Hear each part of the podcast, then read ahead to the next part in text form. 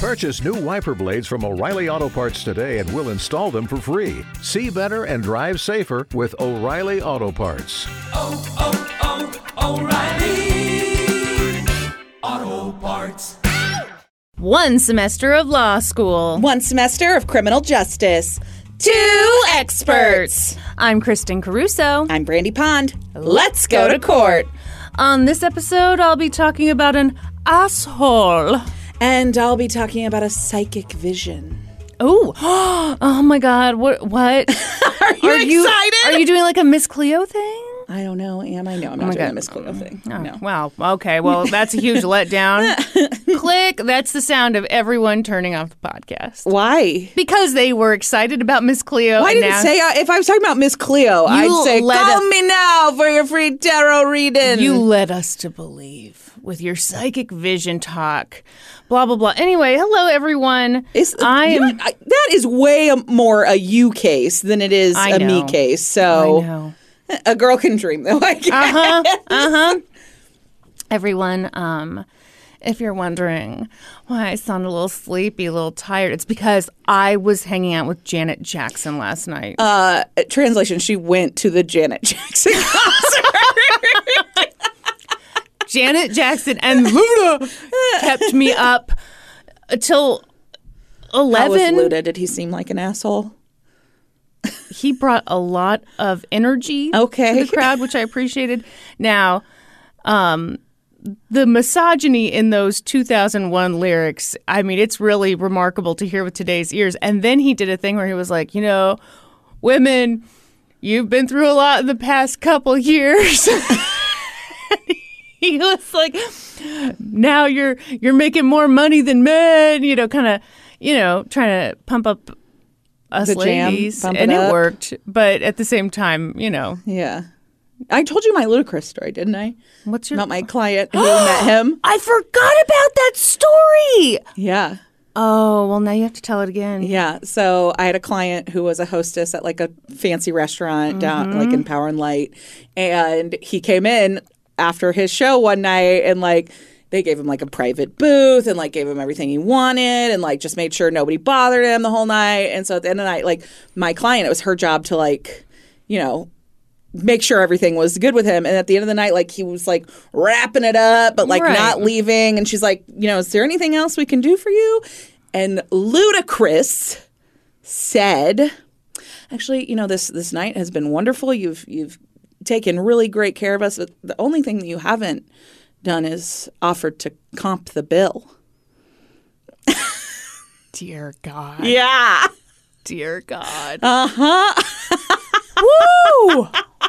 Woo! My client said she was so taken aback by it. She was just like, "Oh, okay, sure. I'm, I'm. I'll go talk to the manager and and I'll Hey, be sometimes back." audacity works. it did. Well, yeah. it did. They comped his bill. They asked him to make sure he took care of the servers, and then they comped his bill. Yeah. Good God. Anyway, yeah. So I saw him perform.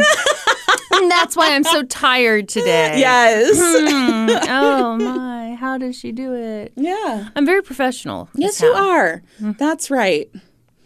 Why'd you narrow your eyes at me? Oh, I was expecting you to have some funny zinger throwing my way. Instead, you were just agreeing that I'm professional and great, which doesn't feel authentic. Oh, okay.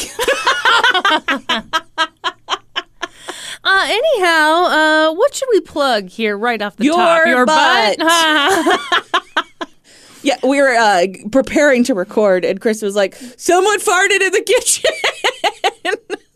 And Brandi had recently been in the I was nowhere near the kitchen. Everyone knows that. Okay. Anyway, to find out who farted in my kitchen, please sign up for, our Patreon. at the $5 level or higher. That's right. That's how you get all those meaty boy bonus episodes. There's 46 of those fuckers on there. Language. There's 46 wonderful family episodes. You can also get on Zoom calls with Woo! us. Um, we're doing giveaways in those Zoom calls now. Merch giveaways. Yeah, I mean, people or like Kristin's half empty lip gloss. That's more than half empty. Let me tell you. it's basically trash at this point. But because you're a little rat, you can't throw it away. There's still some in there. It's still good. It's still going. Anyway, sign up for our Patreon. Won't you, darling? Won't you? I feel like you from last week, this week. What's that mean? It's like not. Cool? Yeah, that's what I meant. No, just like not ready to focus. Just- Oh shit! You know what? I also didn't take. you didn't take your caboose. No, you saw me. I was in the kitchen oh, farting. Oh damn! Spoiled the mystery. No, I. You know, you you just get what you get today, right. friends. Okay. Although I, you know, oh gosh, maybe we should pause so I can get You wanna take properly it? medicated. Yeah. Yeah, yeah. Medication break. I got bad news for you, lady. What? While I was downstairs getting my medication, I remembered something that I had wanted to confront you with since Monday. Since Monday? Brandi, if you'll recall, on Monday we had a business meeting. We sure did. Mm-hmm. Mm-hmm. What happened? What are you confronting me about? Oh, well, you're about to find out, bitch. so, everyone, picture it, please. Brandi and I are in a conference room. We're meeting with someone. Okay, the person steps out. I, like a good friend, turned to my friend Brandi and I said, You've got something on your shoulder. Oh, She why are you telling the people this? So she just had, she just had some, some, you know, crust. yeah, there were like some. It was some. some Don't worry about some it. Particles. There were yeah. some particles. Yeah. And so she brushes off. She's like, "Oh gosh, thanks. Okay, all right." So the lady comes back. We continue the meeting. I notice the lead, lady keeps looking at me in my eyeballs, and I'm thinking, "Man, she's really, she's really looking You know, at me." I did notice that she was making very strong eye contact with you. yeah. What did you make of that? I didn't know what to make of it, but I 100% noticed it. Here's what I made of it. I was like, "She thinks I'm more important than Brandi." I was like offended, but also complimented. Well, I kind of thought that probably along that same lines, but because the meeting was under your name. No, no, because she looked at us and she's like, "This one right here. Mm-hmm. This one's the one to, make, one to eye make eye contact contact with, yeah. So that's what I'm thinking, right, for the Okay. entire meeting. Yeah. Blah blah blah. Just like, wow, I'm getting the eye contact business. Yeah. Mm-mm-mm. Then I get into my car. I look in my rearview mirror. I realize that I have mascara all over my eyelids. You did? yes, and my friend didn't tell. I wait- didn't notice it. Okay. Well, then I guess this confrontation has been wasted. Because I drove home that whole way. I was like, that bitch. No, I didn't I notice. told it her could not have about been the- all over. Oh, it was Where? all, all over my eyelids. You know, I've I've got kind of moist, dewy skin. yeah, because of all the products. Youthful glow. Yes, and like the mascara had transferred Oh, to I didn't- basically my brow bone. Did not see that at all. Okay, well- I absolutely would have told you had I noticed that. all right. It couldn't have been that noticeable then.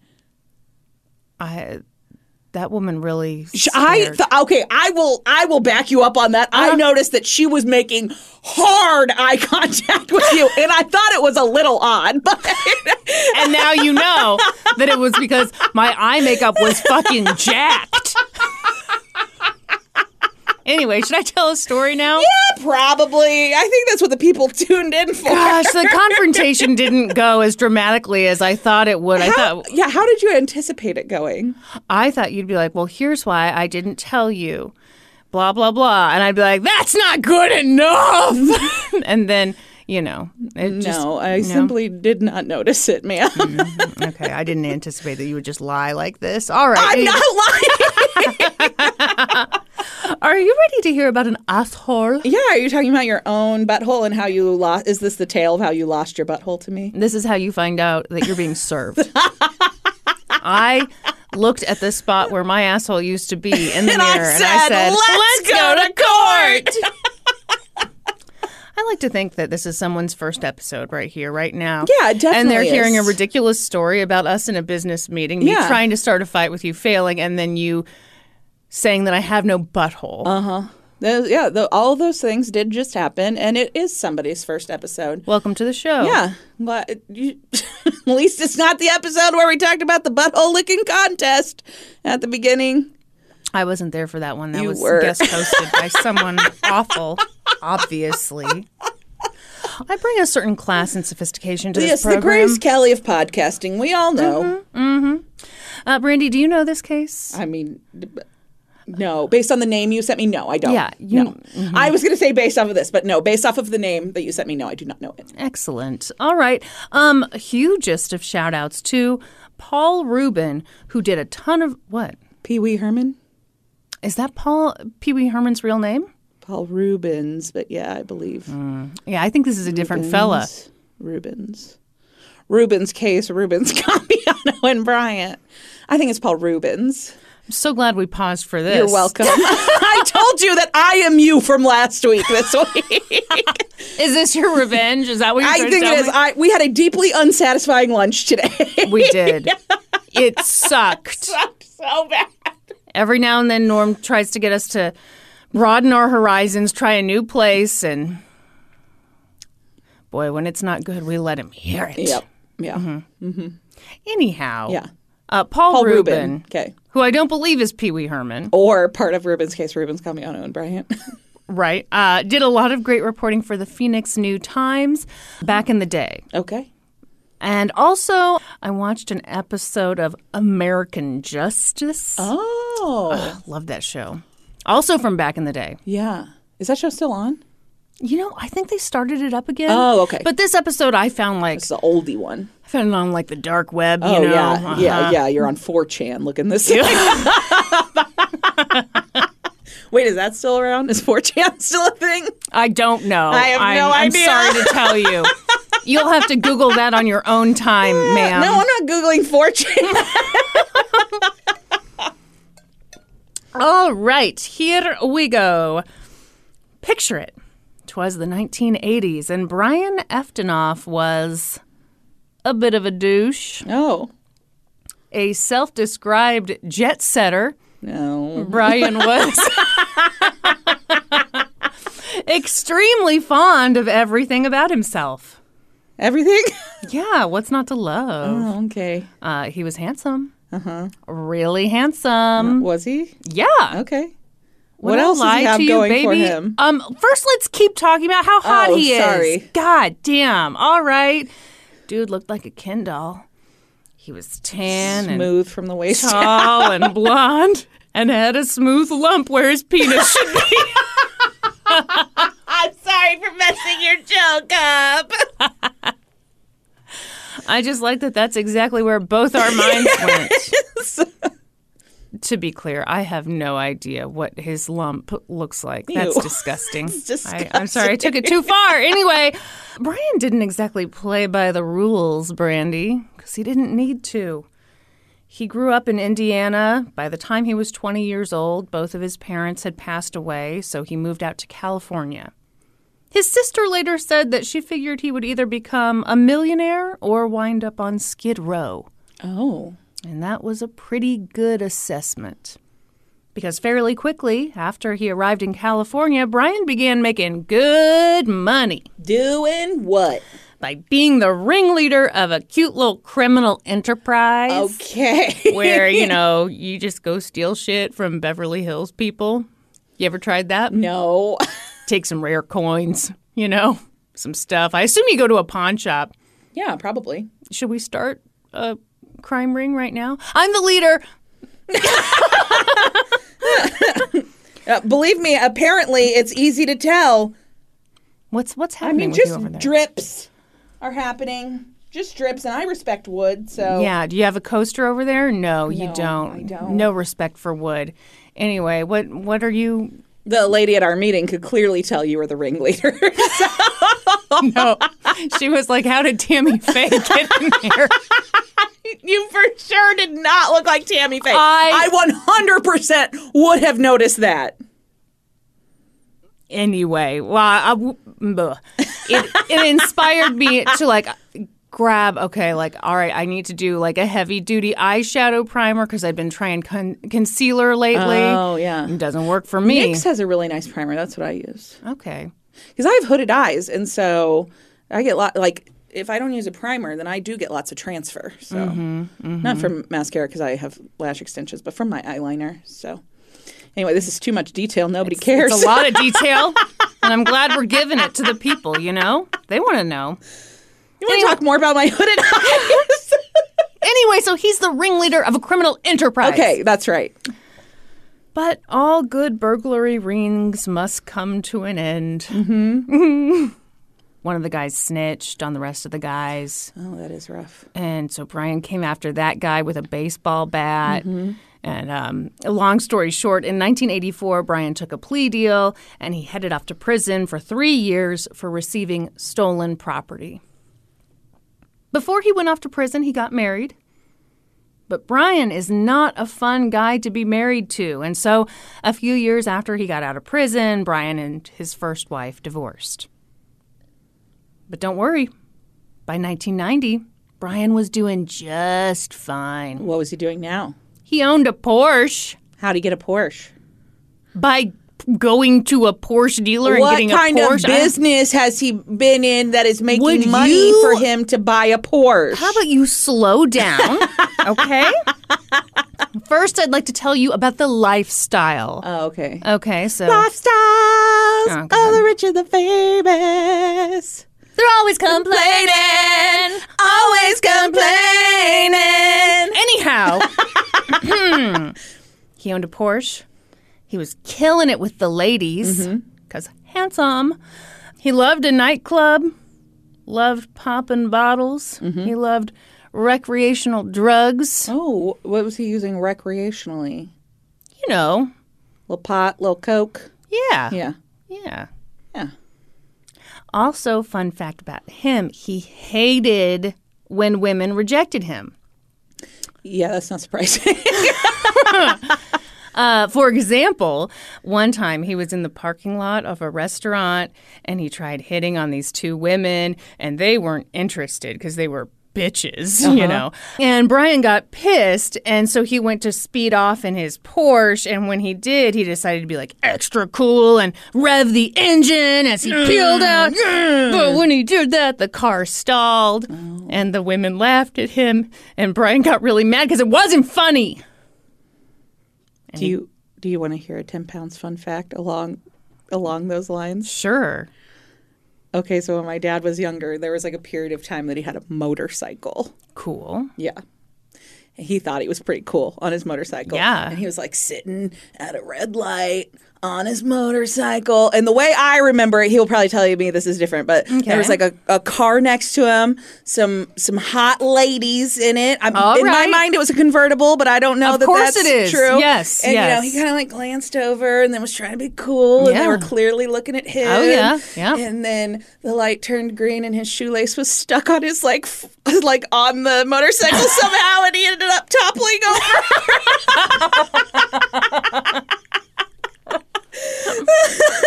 Was he in like New Balances on this motorcycle? so, how many digits did your dad get that day? Any digit. Oh, ah, that's weird, huh? Well, let me tell you what this guy did when he was rejected by the Okay. ladies. He got out of his car and had physical contact with the women. Oh yeah, my, no. My, Ten pounds. Fun fact: He did not do that. Well, that's only because he couldn't catch up to them.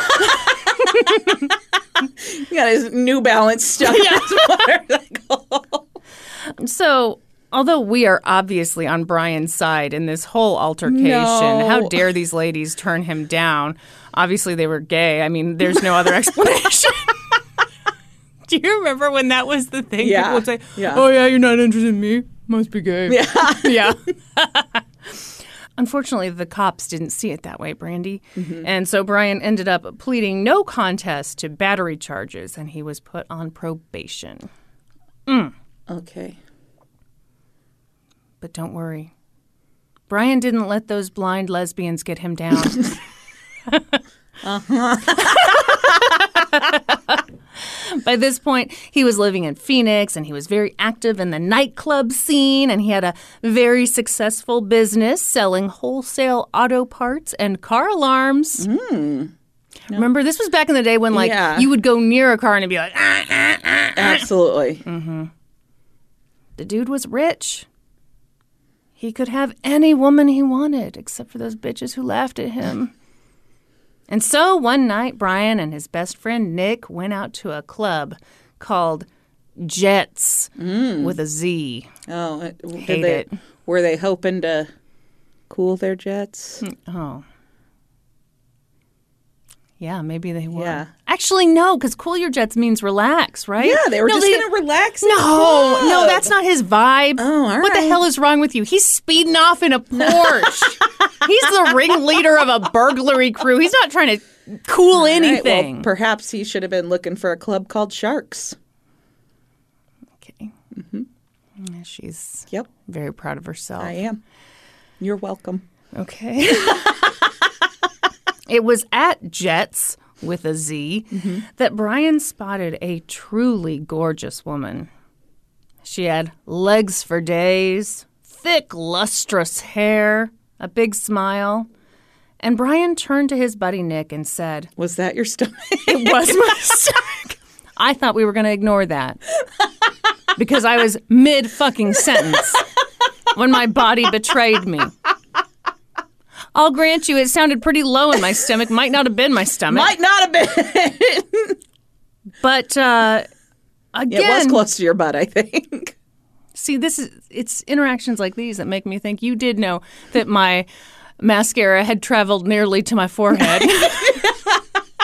I did not know. the mics 100% would not have picked that up. The That- stomach noise? Yes. Oh, I bet they did. No, no. Everyone go back 30 seconds and you listen for what sounds like the most adorable fart, maybe, that you've ever heard. You won't hear it. I guarantee it. Patty, rewind. Thick, lustrous hair. Anyhow, Brian turned to his buddy Nick and said, That was just a joke. That was my mouth. So stupid. We're professional podcasters. We sure are.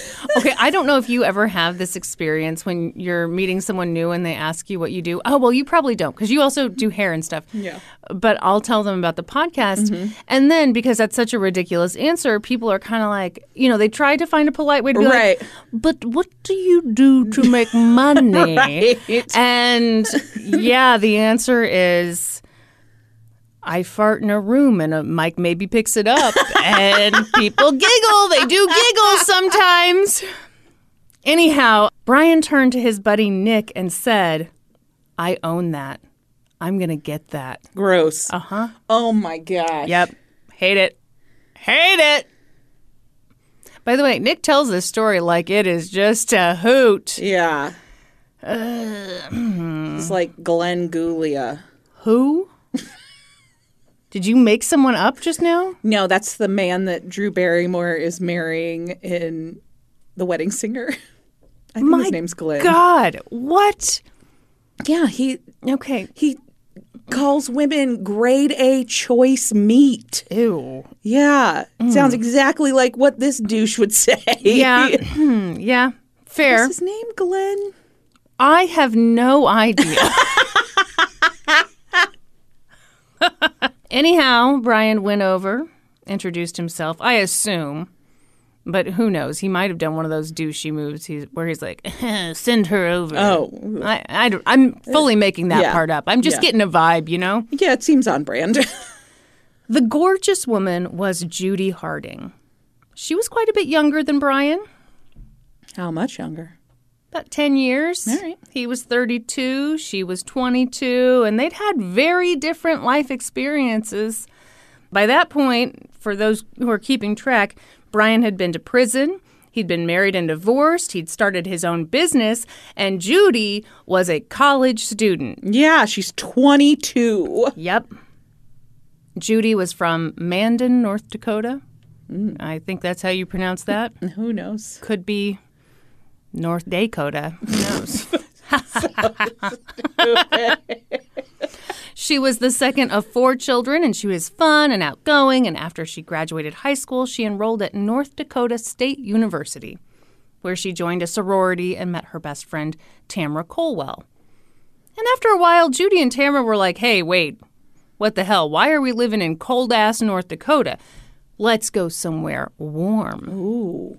So they transferred to Arizona State University and they enjoyed themselves. Yeah, it's party school. Then one night, Judi met Brian. Judi was smitten. She was immediately gaga over him. You're making a face like you don't like it one bit, but I'm mm. sorry, that's just where we're going with this Okay. tale. Okay. Judi's friends did not like this man. They thought that Brian was arrogant, controlling, Yes. sort of a douche. Yes. But Judi really liked him. The two of them began dating, and within just a few months of meeting each other, they began living together. Okay. Brandi's raising her eyebrows, but she really can't talk. I can't. I have no room for judgment here. because you see, she and David met on a hookup app, and 12 minutes after meeting each other, they combined their finances. They moved in, and Brandi was eight months pregnant somehow. That's not far off from the actual timeline. so they're living together, but it was a pretty wild time, I gotta say. Oh, yeah? Just like you and David. Yeah. Brian's buddy Nick was their roommate. They all loved to go out together. They loved to drink. They loved to dance. They did some drugs. Not ibuprofen. yeah, I was guessing not. Harder than ibuprofen. Uh-huh. Extra strength, my friend. Everything was great, sort of. Was it? Yeah, great, sort of. What's the sort of? Don't worry about it. Okay. At some point, when she was just a few credits shy of graduating, Judi dropped out of college.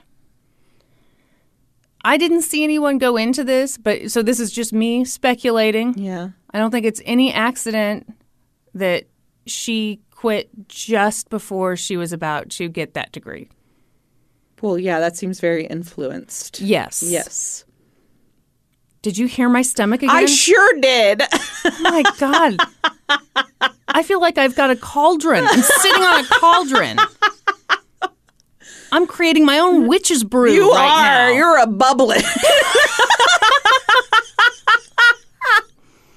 What if I don't survive this episode? it's possible. You're just to shoot through the ceiling.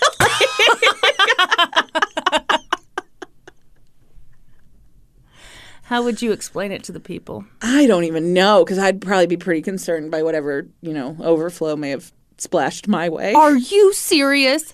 I rocket through the roof, land God knows where. You hear my scream, then you don't hear it anymore. And you're like, oh, some of it got on me? That is terrible, ma'am. Try again.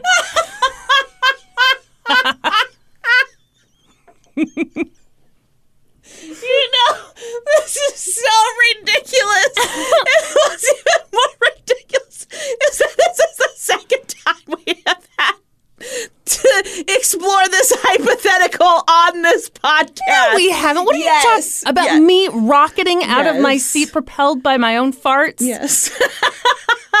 and you not caring about anything but yourself and whatever substance might get on your hoodie. yeah. You know, that makes it even worse. Because you have an emotional support camisole underneath everything, so you could just take it off. I can't only wear the cami. Um, what if your friend shot off from the butt and is possibly dead? Yeah, I then mean- could you make an exception? yes, I could make an exception. She then, wouldn't but I would feel very uncomfortable. You'd take the curtains off my wall like Yes, uh, the sound of music. Yes, yeah. the emotional support cami is not a standalone piece of equipment. right. Piece of equipment, piece of clothing. I love that you're such a never nude. And it's like, this is not merely a garment. This is This my is armor that I wear every day. yes. I have my shower camisole. you know what? I think I need to tell you right now that if you farted out out of this room and like landed in the bushes somewhere, I would be very concerned about you and you alone. Mm, mm. Who's the better person? Obviously you. I guess it's Kristin. That's why we had to sing this song. Brandi didn't give a shit. when Kristin But died of a heart attack. Anyway, please stop interrupting. I'm talking to my butt, of course.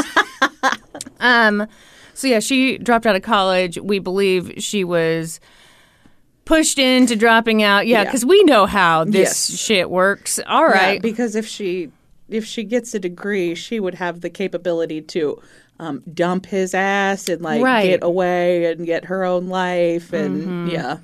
and he doesn't have a degree, so yeah. what do you He think? You're better see than that me. One hundred percent as a Uh-huh. threat. Yes.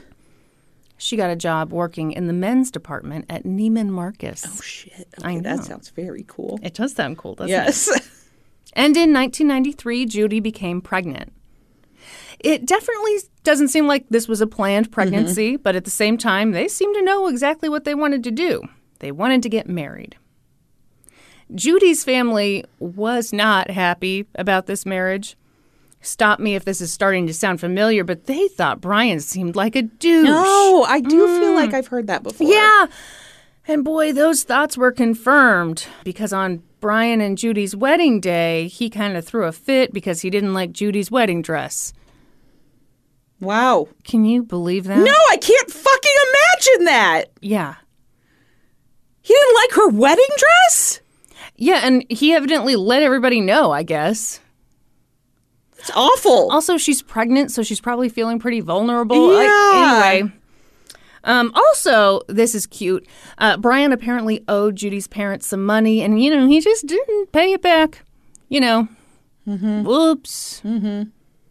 So things were tense. But then Judi gave birth to a beautiful little girl they named Ricky, and a couple years later, they had a son named Nicholas. And that was wonderful. Did they call him Ricky and Nikki? Yeah, of course they did. Fucking Don't you think? I, I, mean, it. I guess I don't. I'm not 100%, but I am 100%. I am, yes. All right. From the outside looking in, the Eftenoffs were doing great. They were a beautiful family. I mean, truly, this is like the most Yeah. gorgeous family. And they had a beautiful home in the foothills. Brian's business was expanding. What's his business? Car alarms. Oh, that's right. Sorry. Yeah. What's it look like from the inside looking out? Okay, here we go. So they were able to hire some nannies and maids, and basically, you know, they had kind of whatever help they needed. Yeah. And the people who worked for the Eftenoffs pretty quickly saw that Brian and Judi's marriage was rocky. Mm-hmm. First off, even though Brian was a lot older than Judi, he was still really into clubbing, really into going out to bars, loved to gamble until all hours of the night. And, you know, Judi wasn't exactly a pilgrim herself. Yeah. But motherhood had kind of chilled her out a bit. Yeah. So that kind of created some tension. Also, Brian and Judi argued a lot. One nanny said that on more than one occasion, Judi kicked him out of the house. She said she'd also seen Brian try to drunkenly hit Judi. Oh gosh. She said that Brian constantly berated Judi for her weight. Awesome. Yeah. So the nanny was kind of stunned by this because Judi was tiny. Yeah, I she imagine so. hardly ate anything. Mm-hmm. And yet Brian went on and on about how fat she was. Yeah, it's because it's not about that. Yeah. mhm. Yeah, it's about making her feel terrible about herself so she doesn't leave him. Mm-hmm. Yeah. Yep. Also, they would have threesomes and stuff. And, you know, that's I love how you're saying that so casually. You know, they did sometimes have threesomes, and that's fine. Everybody's cool, and like, yeah, that's some people's thing. well, here's so here's what I hate about it. Uh-huh. So Brian presents this as like, hey, I'm I'm if I'm gonna cheat, it's gonna be with you there. So, you know, good deal for you. But like they talked to Judi's friends and they were like, yeah, she went along with that to kind of keep the peace. That was Yeah. not her thing. yeah. So we love that. Yeah, this is so great. Judi began confiding in her friends and family about how volatile the relationship had gotten. One time, Judi called her friend Joellen Wick to say that Brian had beaten her up. Joellen called Judi's mom and called the police, but no charges were ever filed. Mm-hmm. Joellen later said, You can't force someone to leave a situation they aren't prepared to leave. And it's true. Yeah. Judi discussed the abuse with her family, and at one point, one of her sisters warned her that if she didn't get out of her relationship with Brian, she'd wind up dead. Mm-hmm. And Judi seems to have been very aware of the risks. At one point, she got one of those safe deposit box. Is it a safety deposit box or a safe deposit box? I don't know the answer to that. I think they call it a Safety safety dance? deposit. That was so stupid. I apologize. Friends don't dance, and if they don't dance, then then the no friends of mine. She put on a poncho when I pooped my way out of this Oh, house. I was like, who put on a poncho? You did. Yeah, I got to protect my sweatshirt. Yeah, betrayal. Hmm. Judi filled it with jewelry and important documents and some handwritten notes about how Brian had treated her.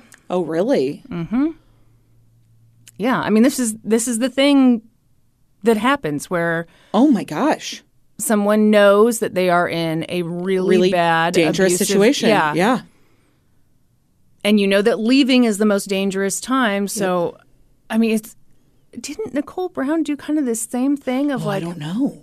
I, I would have to go back and Yeah. there's been so little research done on that trial, so I would have to really dig. But yeah, they Yeah. they kind of know who would be after them, Mm-hmm. and ugh, it's awful. She told her sister that if anything ever happened to her, she should open that box. One time, Judi called her friend Tamra and said that she and Brian had gotten into a physical fight. She said she worried that her jaw was broken. Oh my gosh. Years went by, and more people witnessed more abusive behavior. Friends said that on a weekend in Las Vegas in 1998, Brian took some ecstasy and he wanted Judi to take some too, but she didn't want to, so he grabbed her by the face and shoved it in her mouth. Oh so my she had no choice. Yeah. According to some of Judi's fr- Oh my. What I wrote here for you today is according to some of Judi's friend Tamra. you know what? I think Tamra's like 100% said this, not just part of her. Just part of her.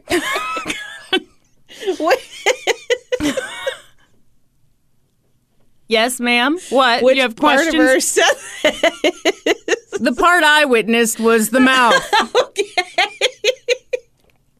Anyway, in February of 1999, Judi had enough. She told Tamara, I'm going to leave him. I can't do this anymore. So, Judi was reaching her breaking point, and in the meantime, Brian could not get it together. He couldn't stop gambling, couldn't stop partying. His business, which had been so successful, was starting to suck ass because, you know, he basically wasn't doing his job. So that that'll put a real Yeah, that will put a real damper on yeah. Mm. Also, maybe around this time, people were like, "Hey, maybe we don't need car alarms to go ah, ah, ah, so often that everyone ignores them." Yes. Around Memorial Day of that year, Brian and Judi got into a massive fight. Judi ended up calling the neighbors to come help her. The dude placed himself in front of Brian and told them both to calm down. And Brian referred to Judi as a co-core. Oh my god, I totally mi- I What? I it took me a second to process what you said. I heard that word as co-core Oh, and I was like, parkour. what the fuck is that? And then I Mm-hmm. realized that what you said was coke whore. Yeah. Yeah. I'm glad you've caught up with me today. I realize I'm moving very Very fast. through this story. Haven't had a single tangent. no. Nope. Just Nope. stuck to the facts of the That's case right. this whole it's all time. facts all the time around here. According to some part of me, that's what I say. In September of that year, Judi took the kids out to North Dakota for a little visit with her family. Mm-hmm. And when she came back, you know, people noticed she was a little jittery, I guess. Brian's assistant remembers seeing Judi at the house and noticing how busy she was. She said she was all over the place, cleaning every possible thing. I thought it was really strange, kind of in a frenzy. What are they suggesting that she's like using drugs? Nothing is being suggested. I'm Okay. just telling you Okay. what someone noticed. Okay. On September 23rd, 1999, Brian decided he wanted to have a night out on the town. He called up his buddy Nick and they decided they were going to go have a good time. So They were going to go to a local bar to see the lingerie show. Uh, then they'd go to a casino, and you know they'd get home whenever. Did What? they name their son after? I assume, don't you? Yeah, probably. Is he a real good guy? I mean, I doubt it. He's best friends with Brian. oh, and you know, I'll let you make up your own opinion here. Let me tell you some more about Nick. Um, Nick's wife was pregnant, and he had to fly out to Pittsburgh at 7 a.m. the next morning to be with her and their family for some kind of trip. Um, but yeah, why not go out the night before and you know surely live it Get up. crazy, get wild. that night, Nick went over to Brian and Judi's house, and he's pretty sure he never saw Judi that evening. But Brian said he did. He kissed her goodbye. She gave him her ATM card. She let him use her BMW to drive around that night. And the two guys took off. What the hell's wrong with your face? What's wrong? Why did she give him her ATM card? I don't know. Okay. Ever heard of generosity? Do they have separate accounts? I don't know. Okay. Brandi. Okay. All right. I just know what Brian said. okay. So the guys took off, leaving Judi with the two kids who were five and three. Brian and Nick had a good time. Don't worry. Uh, okay, well, started off a little rocky. They went to the bar and they were devastated to discover that the lingerie show had ended. So, you know, they just had a beer. Then they went to an ATM and then they went to the grocery store to buy some vodka. What? What? What? Well, that's the weirdest night out ever. what? What's wrong? All right.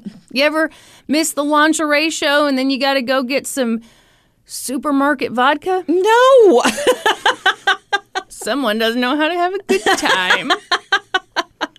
then they went to the casino. Uh huh.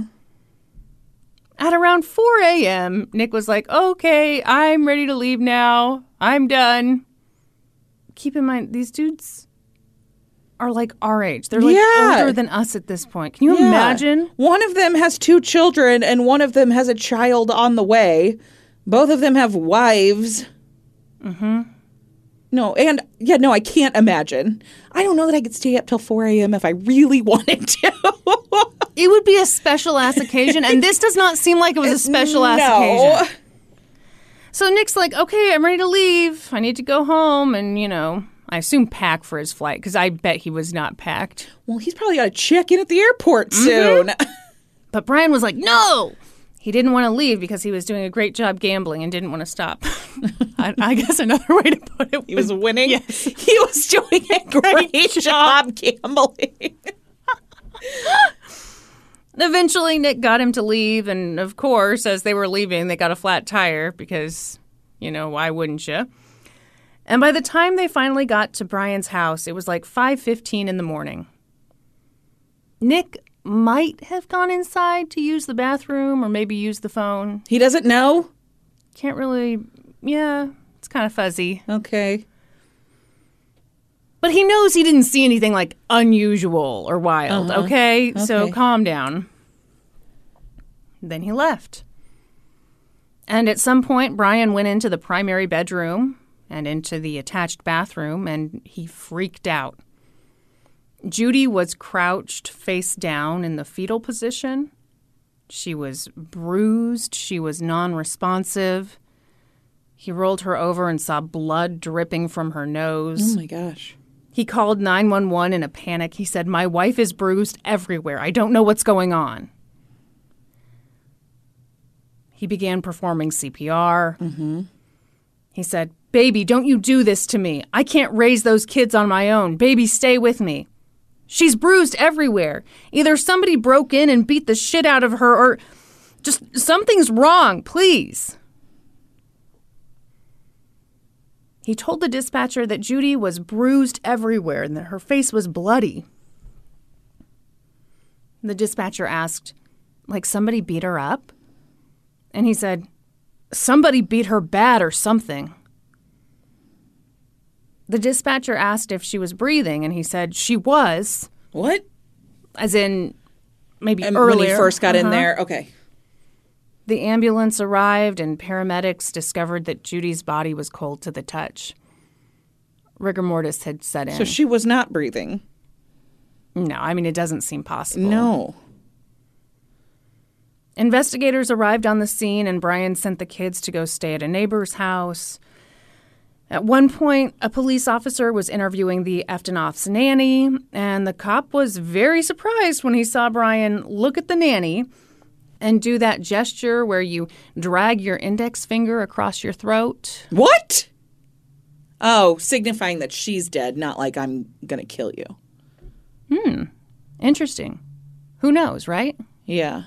At first, I was like, is he threatening the nanny? But which Mm-hmm. Yeah, is still he? possible, I guess. But I my my I don't know. The more logical portion of my brain says he's probably like doing a very inappropriate gesture Mm-hmm. to signify that his wife has died.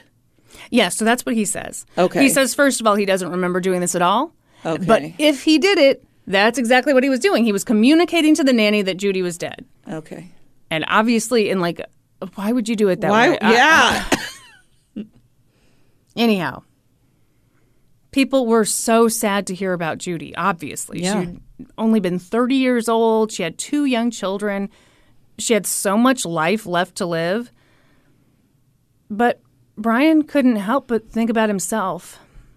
I'm sure that he couldn't.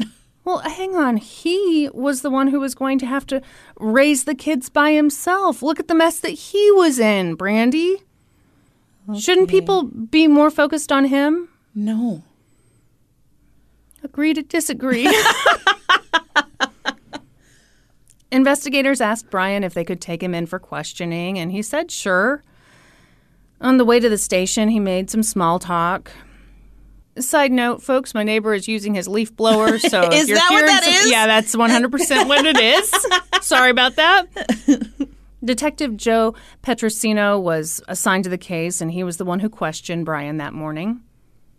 And right off the bat, Brian kind of gave him the heebie jeebies. Because mm-hmm. the thing was, Judi's cause of death was not immediately clear. This was not like, oh, for sure a homicide. And yet, one of the first things that Brian said to the police was, I have an alibi. Okay. He told the detective all about his night. I added a lot of extra syllables there. I thought it sounded great. It did. What? So that whole night out was to was to set an alibi, I don't know. but nobody even Nobody what? nobody even saw Judi before they went out, did they? Did Nick see Brian Judi? did. Oh, Brian may, thinks he did, is what you said. Brian's No, pretty he sure. did. No, Brian's pretty he sure he, he saw her that goodbye. day. Oh, He that's got the right. That's ATM right. That's card. right. Sorry, excuse me. Nick is unsure if Yeah. he saw her or not, which is weird as fuck, but okay. No, it's not. Yes, it is. If I came to pick you up, Mm-hmm. I would 100% know if I saw Norm or not. Well, Norm has a very, very magnetic presence. you would notice him. If right I away. was asked, "Did you see Norm?" Mm-hmm. I could say yes or no. It wouldn't be like, "Did uh, did I see Norm?" Kim- Kim? Probably. I, pro- I probably saw Norm. No, I would know. okay, well, sorry. Do you think maybe you're a little different from a man who's going to a lingerie show and then buying supermarket vodka? I mean, yes, obviously I'm different, but I don't think this is like a huge stretch to imagine that this Hmm. guy could remember clearly yes or no. All right. All right. Well, anyway, the detective asked Brian about his relationship with Judi, and he asked if they ever fought. And Brian Brian was just perfect and nothing was wrong. It No, was- no. Oh, no. what's he say? He asked if they ever fought, and Brian said, "Of course." Okay. Yeah. But he said their fights were verbal fights, not physical. And then Brian said, and I love this. Let me just tell you my rule. I have a ton of respect for women, but if you're going to act like a guy, you get treated like a guy. Smack me in the face, good chance you're going to get smacked back. This guy is a douche. Yep. Yep. And what a weird thing to say after you've explained that your your arguments aren't physical. Yeah, clearly they are. They are, yeah. But you're trying to come up with a way where it's not Yeah. your fault. Yes. And so if a woman acts like a guy, then Yeah. you can do whatever.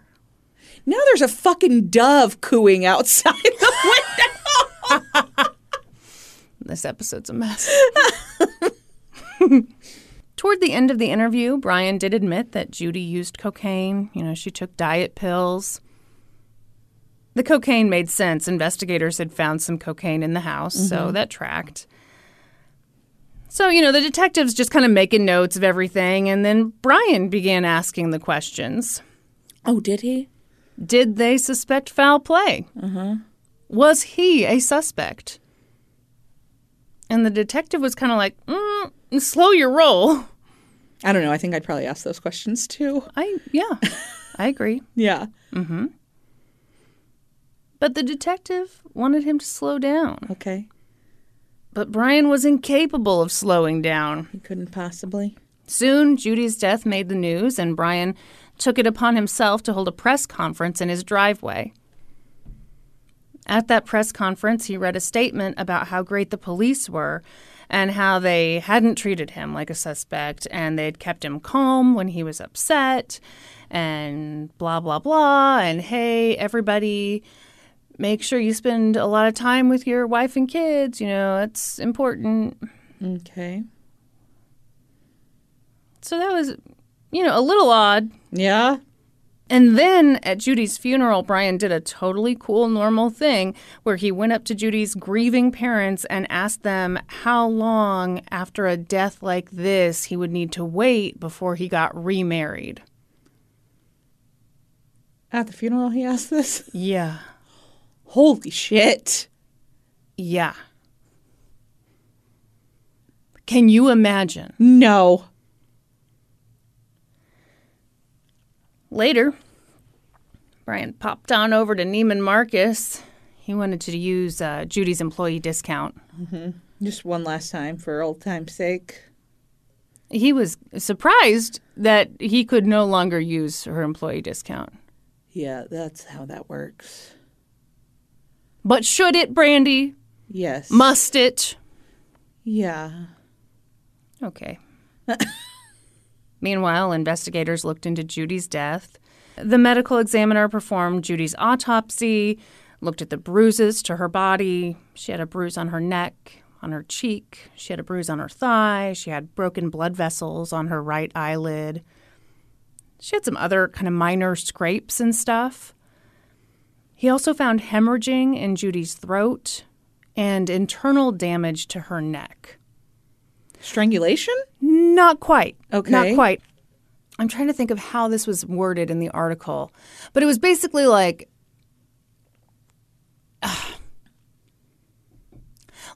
like maybe someone had strangled her possibly for a little while mm-hmm. possibly mm-hmm. possibly but it Okay. couldn't have been the cause of death Right.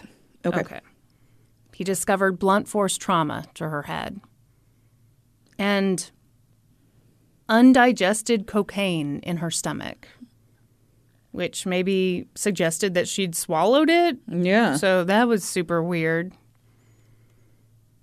But the medical examiner determined that what killed Judi was a stroke.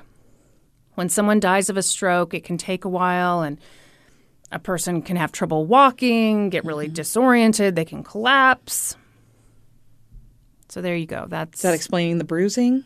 maybe, Okay. maybe not. That's super unusual for a 30 year old woman to die of a stroke. Yeah. A few weeks later, the toxicology results came back and they showed that Judi's stroke had been brought on by a cocaine overdose. Mm-hmm. So that that was the explanation. Mm-hmm. Judi died of a cocaine overdose. Maybe. Maybe? Well, I mean, investigators and people close to Judi worried that that wasn't the full story. Mm-hmm. Judi's son, Nicholas, was deemed too young to be helpful in this investigation. He was only 3 mm-hmm. But the couple's daughter, Ricky, wasn't. So she was interviewed at a child abuse assessment center. And here's part of that interview. The interviewer asked her if her parents fought. And Ricky said, Yeah, a lot of times. How old is Ricky? She's five. Okay. Interviewer, what happens when your mommy and daddy fight? Ricky, they get along really easily after that. Interviewer, what do they do when they fight? Ricky, they just wrestle around. Interviewer, does someone ever get hurt when your mommy and daddy fight? Ricky, yes. I always get hurt. Oh. Oh my gosh, that breaks my heart. I know. So this is the day after Judi mm-hmm. died. And the interviewer says, I was wondering, did your mom and dad have a fight last night? And Ricky said, No, they didn't fight. Later, Ricky was interviewed again. Mm-hmm. Here's how that went. She said, Sometimes they fight like how dinosaurs fight. They kick and punch. The interviewer asked, Who kicked and who punched? And Ricky said, Well, mom does the kicking and dad does the punching. My mom does it both and my dad does it both. I mean, he chops. Chop, chop, chop, chop. The interviewer asked Ricky to draw some pictures of, you know, where her mom was punched, and Ricky did. And in that drawing, she depicted Judi as having been hit in the eye, amongst other things. And remember from the autopsy, yeah. There's, there's broken blood vessels. At one point, the interviewer asked her where the blood had gone, because she mentioned blood. Mm-hmm. The interviewer said, Did someone clean up the blood? And Ricky said, Well, my daddy cleaned it actually with the mop, the wet mop. Hmm. The interviewer asked if the nanny had seen the blood. And Ricky said, Yep, she did the same thing as I did. What does that mean? Interviewer. What did Natalie do? Ricky. I don't know. It's just a story. It's not really a real story. Interesting. So, what do you make of that? I think those are the answers that I would expect from a five year old. But I think probably the basics of it are the truth mm-hmm. that she's seen her parents have physical fights Right. and that she saw her dad clean up blood at some point. Okay. Even if she says, I don't know, it's just a story, it's not a real story. Yeah. Yeah, I don't know. Yeah. So Ricky said some damning things. But, you know, she's 5 Mm-hmm. And she said some things that were contradictory. Yeah. So it's hard to know what to believe. Absolutely. But people were definitely concerned about whether Brian should have custody of his kids. Yeah. Uh, fair to say. Yes. So, in November of 1999, there was a hearing to determine whether the kids should keep staying with family friends or if they should move into foster care for the time being. And during that hearing, Brian's attorney tried to kind of help him paint himself as a loving husband and father. But that was tough. There was this cloud of suspicion over him. And Brian's own behavior didn't do him any favors. When questioned, Brian told an assistant attorney general that he hadn't killed his wife. He'd never been violent with her. He said that if Judi ever got any marks on her, it was from swinging at him and missing because, you know, she's so jealous. Mm-hmm. Then the prosecutor asked Brian about a conversation he'd recently had with Judi's brother. Here's how that testimony went Prosecutor. Did you lose your temper with your brother in law in your last conversation? Brian.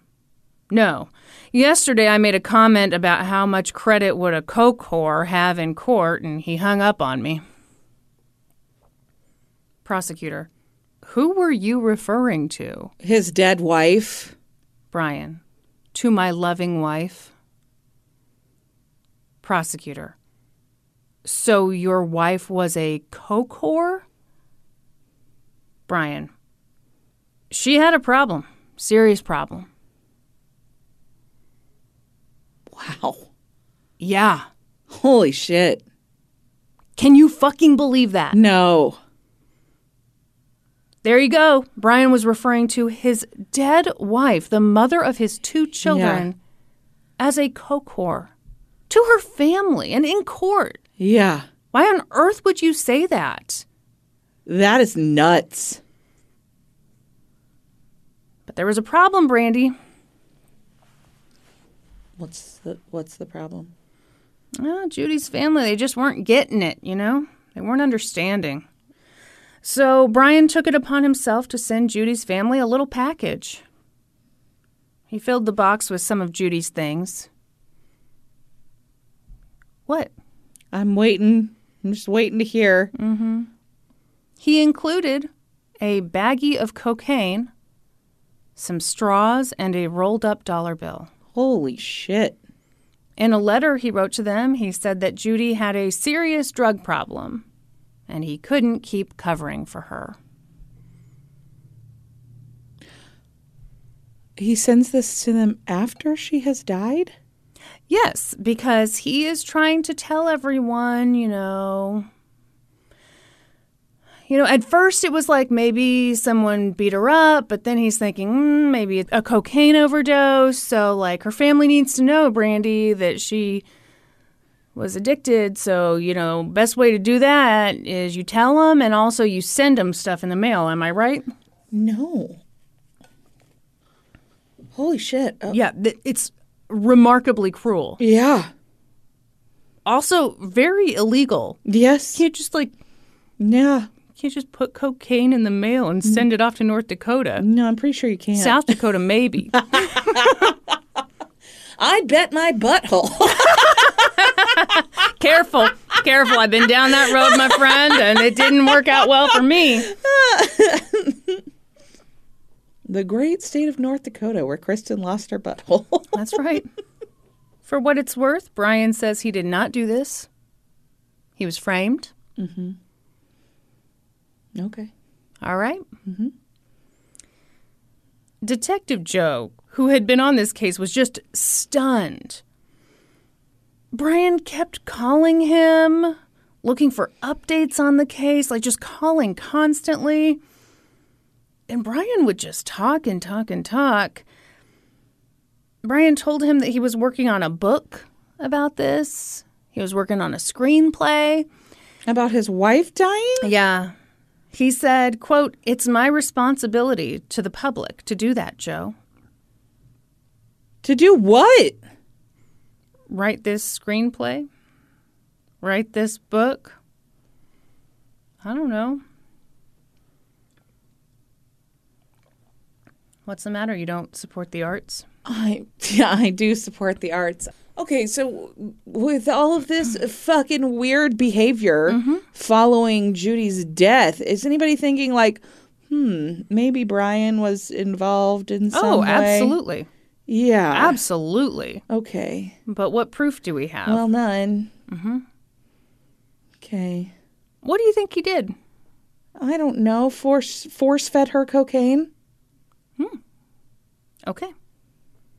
I don't I don't understand like I can't imagine a scenario where she has a, a large enough amount of cocaine undigested mm-hmm. in her stomach mm-hmm. that that was discoverable on an autopsy. So Yeah. Yeah. When the autopsy came out, Brian told Detective Joe that the amount of cocaine in Judi's system seemed impossible.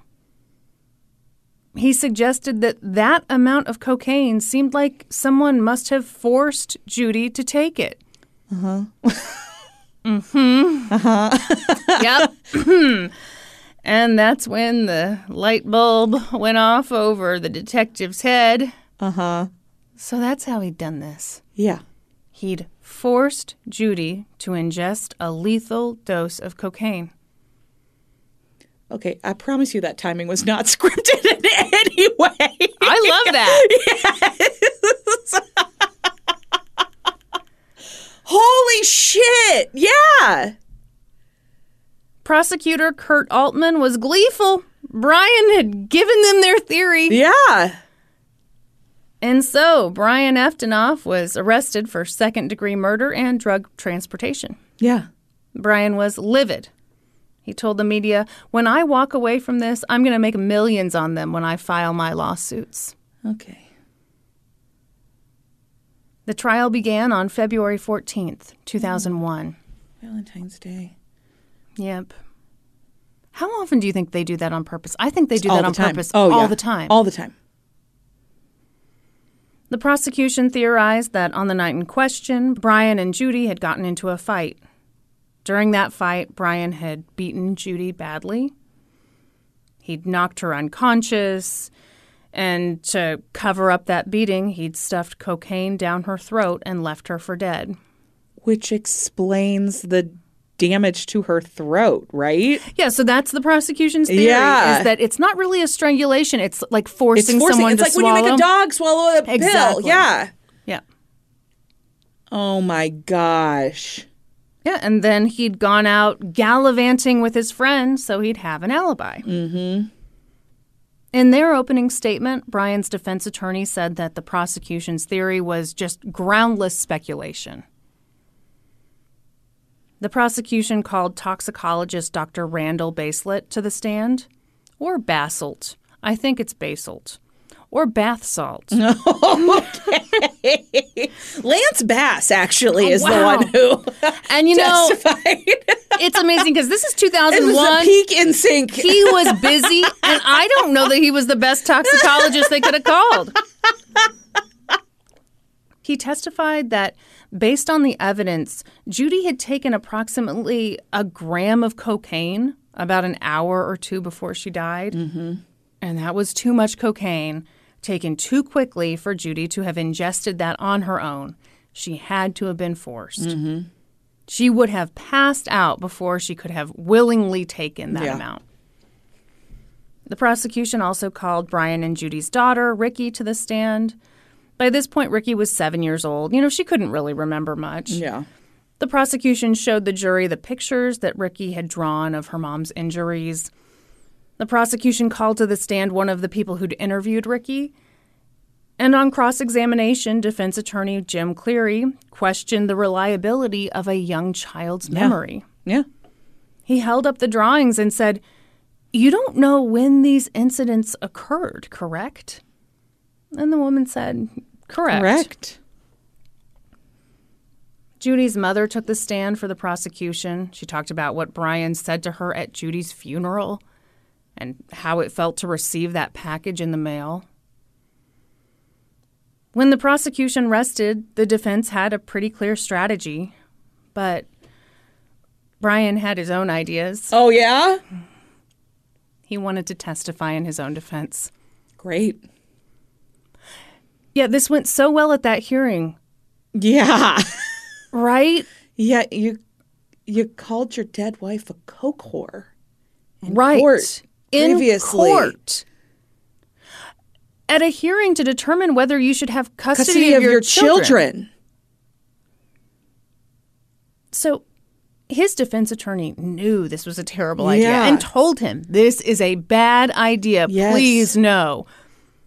But Brian was cocky. Yeah. And you know, you do have the right to Absolutely. I mean, Yep. whew. So he decided he was going to set everybody straight. He's, you know, he's going to get up there, tell them the story. Yeah. Okay, so the journalist who covered this case for the Phoenix New Times, who was Pee Wee Herman, beep, beep, beep, Yes. beep, beep, just got that Yeah. in, later said that watching Brian testify was like, quote, watching a man cut his own wrists over and over. Holy shit. Mm-hmm. Mm-hmm. When he took the stand, and I don't, I wish I had seen video of this. I don't know how this looked, but apparently he demonstrated how Judi had looked when he came upon her in the uh-huh. bathroom. And this made everyone very uncomfortable. I can imagine. he talked about, you know, obviously they try to do the thing of, you know, saying he loved her, blah, blah, blah. And then he talked about how much Judi loved cocaine. Mm-hmm. He said, quote, she just couldn't put it down. It's like a Lay's potato chip. It's hard to put down. When you start, it's hard to stop. Okay. Are you mad that he messed it up? I it's Pringles? am. It's Pringles. Once you pop, you don't stop. First of all, how dare you? First of all, how dare you? know your snacks. Yes. Uh huh. And then what else, Brandi? Second of all, that's ridiculous. Why? Well, because if she really had a substance use disorder, you should have gotten her help. Well, um, yeah, okay. I mean, uh, in a perfect world, sure. Okay. So yeah, he says this, and the jury. I just spat everywhere. I Fine, I couldn't apologize, see it. I wouldn't have even known. but now you knew. the jury was just like, "What?" Yeah. So yeah, he says his thing about the Lay's potato chip, and then he said that, you know, if she took a really big dose of cocaine, then yeah, you know, she was probably murdered. What? What? He said that? He said, quote, if it was anything like a one time dose of like a gram or more, then there's obviously foul play, you know. Because he didn't think she would take that much, mm-hmm. you know, in like a one time dose. So you're on trial for murder and you just said your wife was murdered. Yeah, I mean, if it's if it's uh, what they're saying about the one time dose, then yeah, yeah. He talked about how much he loved Judi and how every couple of months they'd rent a hotel room, quote, just to keep it fresh between us. Mm-hmm. Yeah. On cross examination, which my God, this prosecutor had to have been so excited for this. Sneeze in his jeans. Okay, that's enough. you know, he starts asking him questions, uh-huh. and, you know, Brian's trying to be the good guy here. Oh, no, never hit my wife. So then the prosecutor, who of course knew what went down at the Yeah. Went on and on about Brian calling his wife a co whore. He kept bringing it up, bring and bringing it up. And Brian was like, "No, no, no. Hey, I never referred to her as a co whore, to her face." Okay. Holy shit. The prosecutor asked why he'd tried to use Judi's Neiman Marcus discount after she died, and Brian said, I was always getting the discount when she was alive. I believed I should get it then. It's like if someone retires. Oh my gosh. Uh huh. I mean, uh. Oh. it's hard to think of another time when someone has just gone up and totally shat the bed on the Yeah. stand. That's when you bring a futon up there with you. Sorry. I mean, can you believe this? This is so ridiculous. This is nuts. Uh huh. So, you know, there there's that disaster. Yeah. So the defense was like, okay, well, here we go. They put Dr. Stephen Karch on the stand. This guy's an expert in toxicology, you know, kind of top of his game, top of the field, Yeah. top of the day to you. Yeah. Morning. Top of the morning. Oh, top of the morning. You don't say top of the day? No, you don't say top of the day. That doesn't sound right. what do you say at nighttime? Uh, good night. Oh, that's boring. Bottom of the day to you. Now, there you go. That's something I can appreciate. Lunchtime, middle of the day Middle to you. Middle of the day to you. It doesn't roll off the tongue. no. You, you, you catch me at the top or the bottom of Yeah, the you day. catch That's me it. outside. How about that? Although I can't catch you outside because of your allergies. That's right. You saw me. I was outside for five minutes. Just tear stream down your face. what song is this? I can't remember. Okay, very good. I also can hardly breathe. yeah. the other day, I went out and um, trimmed a hedge, which is not like any kind of Fix You by metaphor. Coldplay. Oh, so you did know the song. I just hit me. Mm-hmm. Anyhow, I was telling a very delightful story about a hedge that I Might not trimmed. even be right. okay. Yeah, you trimmed a hedge. You couldn't breathe. That's the end of the story.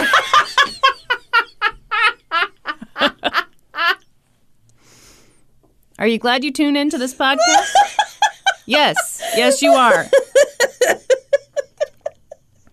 hey, get a load of this, hun. This podcaster I listened to, she told this great story about how she trimmed a hedge, then had a tough time breathing afterwards. she seems fine. She seems fine. She was podcasting the next day, went to Janet Jackson, hung out with her, and Luda. This podcast is ridiculous. Yeah, and that conversation just gets weirder because then, you know, they go into the I got hoes in different, area codes. Area codes. Anyhow, so Dr. Stephen Karch, who has never been interrupted more often in his life, took the stand again. He's a experty expert. Oh, that's right. Top that's how we got there. Yeah, top of the morning to you, Stephen. So he's an expert. Brandi just had to cover her face. Why? Seems like she's embarrassed. I'm embarrassed by us. Yeah. He's an expert on how cocaine interacts with the body. Okay. And he testified for free, which is not a thing that ever happens. ever. No. But he had been following this case closely and he felt bad for Brian.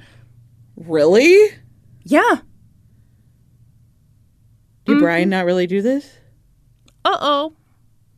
Did he not? He's just a douche, not a murderer? Uh oh. Oh shit. Uh oh. What's he got to say? What's this guy got? What's Steve? Steve? Yeah. Steve, tell us everything you know. He got on the stand and he said, Bottom of the morning to you.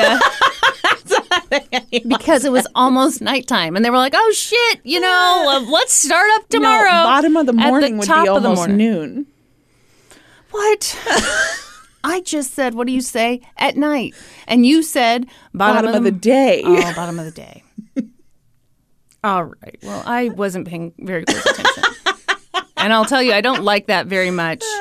Anyhow, he was kind of fired up because he felt like the evidence in this case was on the defense's side. He felt like the evidence did not point to a murder. Uh huh. He was very critical of what experts were allowed to say in court about this stuff. He told the jury that it's impossible to say exactly when Judi ingested the cocaine. He said he couldn't say whether she'd swallowed the cocaine or snorted it. He also said that he couldn't determine how much cocaine she'd ingested. He told the jury that he could confirm she'd used cocaine, but that's all that he or any expert could say definitively. He said that once a person dies, their body chemistry changes rapidly. So you can't treat blood from a cadaver the same way you would treat blood from like someone in a hospital. Yeah. Holy shit. Yeah. Mm-hmm. Well, keep going. Tell us more. Well, what do you think of that? I mean, that's that's very interesting. And probably changes everything. In closing arguments, the defense once again, you know, talked about how the prosecution's theory is just bullshit. There's nothing backing this up. Mm-hmm. The prosecution tried to convince the jury that Ryan was the one who was full of shit. The jury of seven men and five women deliberated for 36 hours. Mm-hmm. They immediately agreed unanimously that he'd sent cocaine to his in laws like a fucking idiot. Yeah. And they had a little more trouble on the second degree murder charge. Yeah. But eventually they found him guilty. They did. Six weeks later, Brian was sentenced to 50 years in prison 22 years for murder and 28 years for sending cocaine in the mail. So, Really? So don't send cocaine in the What mail. What the fuck? I think it was because he had priors and stuff. Okay. Yeah. More for sending coke in the mail than I- murder? Yeah, again, something to deal do with the priors, and Holy also they really hated this guy. You know, Okay. at the sentencing, Brian cried and told the judge that he believed he was convicted for his lifestyle. I would say maybe less for his lifestyle and more for his demeanor. I'd say both, Yeah, you're Yeah. probably right. Hmm. because this is not the kind of story you want to hear. No. To this day, Brian remains in prison. Mm-hmm. His appeals so far have been unsuccessful. Mm-hmm. But this case is very controversial. A lot of people, including me, mm-hmm. believe that Brian was convicted because he was an asshole. They believe that the evidence supports the idea that Judi died from a drug overdose. Mm-hmm. And when she had that stroke, Yeah. She might have fallen or done some mm-hmm. that could explain some of the bruising. mean, also, I do think they were, you know, I do think she was in an abusive relationship. Ricky and Nicholas, although surely he goes by Nicky. No, he goes by He Nick goes by now, Nick. I bet. Yeah. So they're now adults and they believe very strongly in their father's innocence. Wow. They were profiled on a show called Reasonable Doubt. Have you ever watched I have that show? watched that show. Okay. So it's got the two attorneys who come in and they look over the case and Mm-hmm. they then they give their their opinion on Yeah. it. Yeah. What do they say? They think he was wrongfully convicted. Yeah, yeah, I think that if there's this misunderstanding about the evidence, Mm-hmm. that presents huge questions to me. Absolutely. Yeah. So as part of this show, Uh-huh. I, and I've only watched this one episode, but when they believe that someone's wrongfully convicted, then they you know set them up with a defense attorney to try to Mm-hmm. Yeah. get working on appeals and stuff. I don't know if I already said this, but he's tried to appeal in the past and it's not been successful. Mm-hmm. So they're working on this. Okay, I don't know if you remember, but last week I told like a brief story about how I'd started looking into a case where Yeah. a woman was interviewed when she was a child Yeah. and now she has all these regrets. Well, that's that's Ricky. Yeah. She um ugh, it's so sad. I mean, she she now is just like no, I my words were twisted, you know, I Well, and even it doesn't even necessarily mean her words were twisted. I think it's possible that she I think it's I think she it's witnessed probable. probable that she witnessed her father abusing her mother. Mm-hmm. But who knows the timeline on that? exactly. And she should not have been put in that position. No. Wow. the kids talked about their dad, how much they want him out. It was so interesting though, because, you know, he was interviewed for the show, just like, I, I don't think it was like an on camera interview, mm-hmm. But he's still abrasive. Yeah. You can, you can, Yeah. he, he just, he can't help himself. Yeah, it's just his personality. Uh huh. Yeah. Some people are just assholes. Yeah. yeah. Not murderers. Yeah. Some people I- are murderers and assholes. It's true. yeah. I find this case so fascinating. I do too. because I can totally understand why the detective and the family is just like, okay, Yeah. okay, this this is too weird. Something happened here. It all adds up. What it actually kind of reminds me of is the Melissa Lucio case. She's the mother who was convicted Mm-hmm. of murdering her daughter. Her I daughter died after a fall yes. down the stairs. Yes. And it was there was such a misunderstanding in that case about what the bruises on her daughter's Mm-hmm. body meant. Yep. and how the bruises appeared after her death and I mean, th- this is so similar where it's like the, the prosecution, the investigators looked at this evidence to mean one thing, and then you've got this expert who says you can't look at it that way. That's not Right. necessarily what it means. It was so interesting to hear that expert talk later Mm-hmm. because he was just like, you know, I got up there and like the jury wouldn't even really look at me. Mm-hmm. You know, they didn't want to hear it. yeah. Yeah, because the asshole has already made an impression. Well, and frankly, you know, the prosecution's witness, I'm sure Yeah. he made a good impression Yeah. too.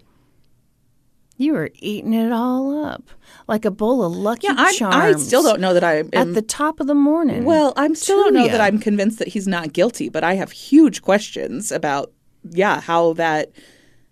Do you really? Okay, it's so funny when you were like, "Oh, he forced her to ingest the cocaine." I, when I first heard that, Uh-huh. I was like, "That is ridiculous." Uh-huh. I thought it was just nuts Yeah. that that would ever be a theory in a case. But it's interesting to me that you were like, "Oh, maybe this happened," Yeah. and I'm like, "This has never happened." ever." Wow. Hmm. I mean, that's a that's very interesting. it's what we call a Brandi case in It the is. biz, It in is the a Brandi case. podcasting biz. It is a Brandi case, absolutely. I had never heard it. and you heard it told by an expert storyteller I did. with beautiful tits. I okay. Wow, that was rude. I All you had to do was back I me up. I told you today Yeah. that I spend very little time thinking about your tits, Kristin. Hmm. You've never been more offended. No, I have not. Why do you need to lie to me, Brandi? We all know you're lying. Okay? okay. Hmm. Anyhow, I can see you're not going to apologize. So I think we should move on to an ad. Oh, absolutely. And we're back from the ad. Doodaloo. You gonna tell me about a psychic vision? I sure am. Okay, shout out to one semester in the Discord for sharing a BuzzFeed listicle entitled 11 True Cases That Were Solved in Some Pretty Unexpected Ways. Okay, that's that headline sucks. Yeah, it's a rough case. it's a rough, I mean, it's a rough headline, yeah. This case is one of those cases. Solved it uh, in It would be hilarious if it wasn't. Uh, this case took me to uh, some unusual places, some Mm-hmm. bit outside of my comfort zone. I watched an episode of Psychic Investigators entitled. I had never heard of it. okay. but it was entitled "Suddenly Psychic." Which I actually think is Oh, hilarious. very cute, Yeah. yeah. Makes me think of that salad, that pasta salad mix that you can buy at the store called Suddenly Salad. I am not familiar. You're not? Suddenly salad? Yeah, no. Suddenly Salad. That's really All the cute. stuff you have to. It's all in a box. To make No, I get- I get I the- don't like it, but you know, Oh, you like the name. I like the name, not the product. That's correct. I don't like really. Great. We were about to get Anyway. sponsored by them. No, we weren't. Now they think you're an asshole. also, I watched a segment from Unsolved Mysteries. Just a segment, huh? Yes, I didn't watch the whole program, just a segment of She one episode. No time. No Yeah. time. And bigger shout out to Nick Young for her article for Medium. All right. Melanie Uribe was reliable. So when the 32 year old nurse and single mother failed to show up for her shift at Pacoima Hospital in Burbank, California on the night of December 15th, 1980, people were worried. The hospital called Melanie's home, but they were unable to reach her. There's some pretty varied reporting on who actually reported Melanie missing. May have been her sister, may have been her friend, may have been the hospital. Okay. Articles say different things, but someone reported Melanie missing after she failed to show up for work, and police went to Melanie's apartment where they spoke to her roommate. Her roommate, Her boom mate? I think I said roommate. Oh, that's when you're a twin. yeah. Also, since you are struggling Mm-hmm. right now, I should mention that I have to pee very badly. So I will now pause. And could you get your shit great. together? Yeah, I'll get, I'm going to take some drinks of water while you're gone. tin tanks. the fuck out of here. Did you miss me? I did so much. Okay, calm down. Melanie's roommate told police that she had not seen Melanie since she left for work. She described Melanie to police as being a five foot, two inch tall blonde woman. And she said when she left for work, she had on her white nursing uniform. She had a brown sweater on over that, and then a black leather jacket over that. When she learned that Melanie had not shown up for work, though, that day, she was just as concerned as everybody else. Melanie would not miss work, and she wouldn't take off and leave her eight year old son. Oh, yeah. The next day, on December 16th, emergency crews were called to the scene of a fire. a black pickup truck was found burned out and abandoned. The police quickly determined that it was Melanie Uribe's truck, and her nursing uniform was found inside. But there was no sign of Melanie. So police put out an alert on TV and radio pleading for anyone with information to come forward. And it wasn't long before they received a call from a man named Paul Woods. He said that on the night of the 15th, he had witnessed something at about 10:45 p.m. He had seen a black pickup truck come to a stop at an intersection in the Pacoima area, and while the driver sat there waiting for the light to change, he witnessed two men come around the truck, one on the passenger side, one on the driver's side. The men forced their way into the truck as the blonde female driver screamed. And then oh my he God. watched the truck drive away with the men inside of it. Did he call the police? He did not, as far as I found. As far as I found, he did not report this to anyone until he saw the appeal or to the public asking for any information about this truck. Holy shit. All right. Yeah, I can't imagine seeing that and not No. calling someone, but Okay. it appears that's what happened.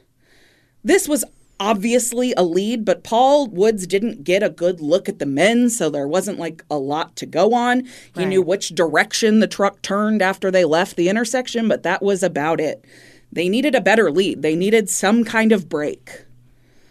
Later that same day, a 32 year old woman by the name of Etta Smith was working at Lockheed Aerospace as a shipping clerk. And she was listening to a newscast on the radio when they began talking about the disappearance of Melanie Uribe. Etta had actually heard about this missing woman earlier in the day. A friend of hers had asked her if she'd heard about it, and she was like, Oh, you know, I think I saw something, you know, on the news mm-hmm. this morning about it. But other than that, like brief mention earlier in the day, Etta had no connection to Melanie at all. They lived in the same part of California, but that was it. The radio bulletin mentioned specifically that police had located Melanie's car. It had been abandoned on a dead end street after it, and then it was like set on fire. I was going to say it was abandoned after it was set on fire, but you know, you get it. I'm afraid I don't. The bulletin then mentioned that the police had searched the area where that truck had been found, but they'd found no sign of Melanie, no evidence to speak of. And so they were doing a house to house search in the area. That's the phrase they used on this radio bulletin a house to house search. okay. As soon as Etta heard that, she said out loud, She's not in a house. And she had no idea where that thought came from. Okay. But as soon as that like left her mouth, she had a clear vision in her head of where Melanie was. She saw a canyon with a curving road. She saw shrubbery and hills in the background, and she saw a dirt path with some bushes. And in the bushes, she saw something white. And she knew in this vision that that something white was Melanie. She didn't know the name of this location. She wasn't even really sure where it was. What's this woman's deal again? I mean, So she's just like this woman who works as a shipping clerk at Lockheed. Like, okay. she hears this bulletin on the radio, and this vision pops into her head. I this spit something- so far. Oh, thanks a lot. You're welcome. Is this something that happens with her often? Oh, we'll get there. All right. I'll keep my pants on. She said this or will vision. I blow them off? Maybe. She said this vision was so clear it was like a movie scene in her head. Etta did not believe herself to be a psychic. She recalled having experiences in her life that she thought was odd, that she thought were odd. Mm-hmm. Um, like moments of terrible grammar. That's rude. As a child, she recalled knowing things were going to happen before they happened. So I watched this interview with her, and in it, she talks about when she was a child, like being told that they were going to go on a trip to go visit their cousins. And when she was told that, she could see them like getting in the car, driving, like v- visualizing the exact route they would take, mm-hmm. visualizing specific things they would see along the way, visualizing arriving at the house and people coming out and what conversation would happen. And then it would play out exactly like that. All right. And so she remembers as a child telling her mom about that. And her mom had told her never to tell anyone that she experienced that.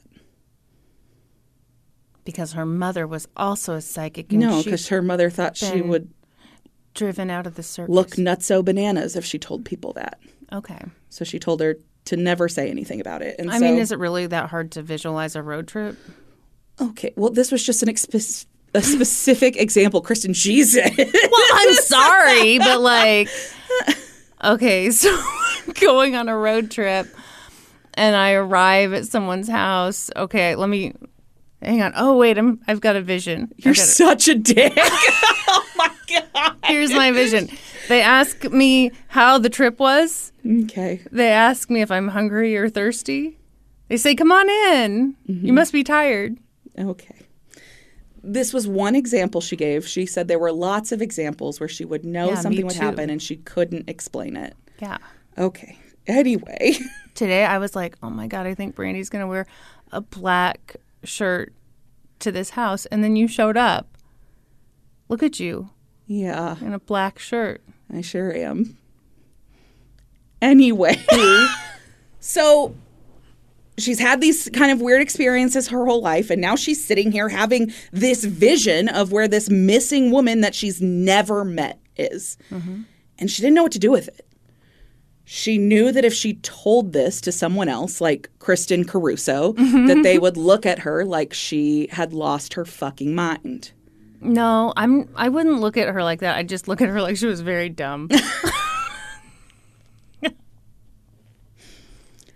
Brandi, you're such a butthole right now. I can't believe you. But on the other hand, what she had just seen in her head was so clear to her. She felt like she just she just couldn't be sure that like was she seeing she she was clear that she was seeing where Melanie was, but her fear was that what if Melanie was still alive there and she didn't take this seriously and she mm-hmm. had an opportunity to go save this woman and she didn't take it. So Etta went back and forth with herself all day about what she should do.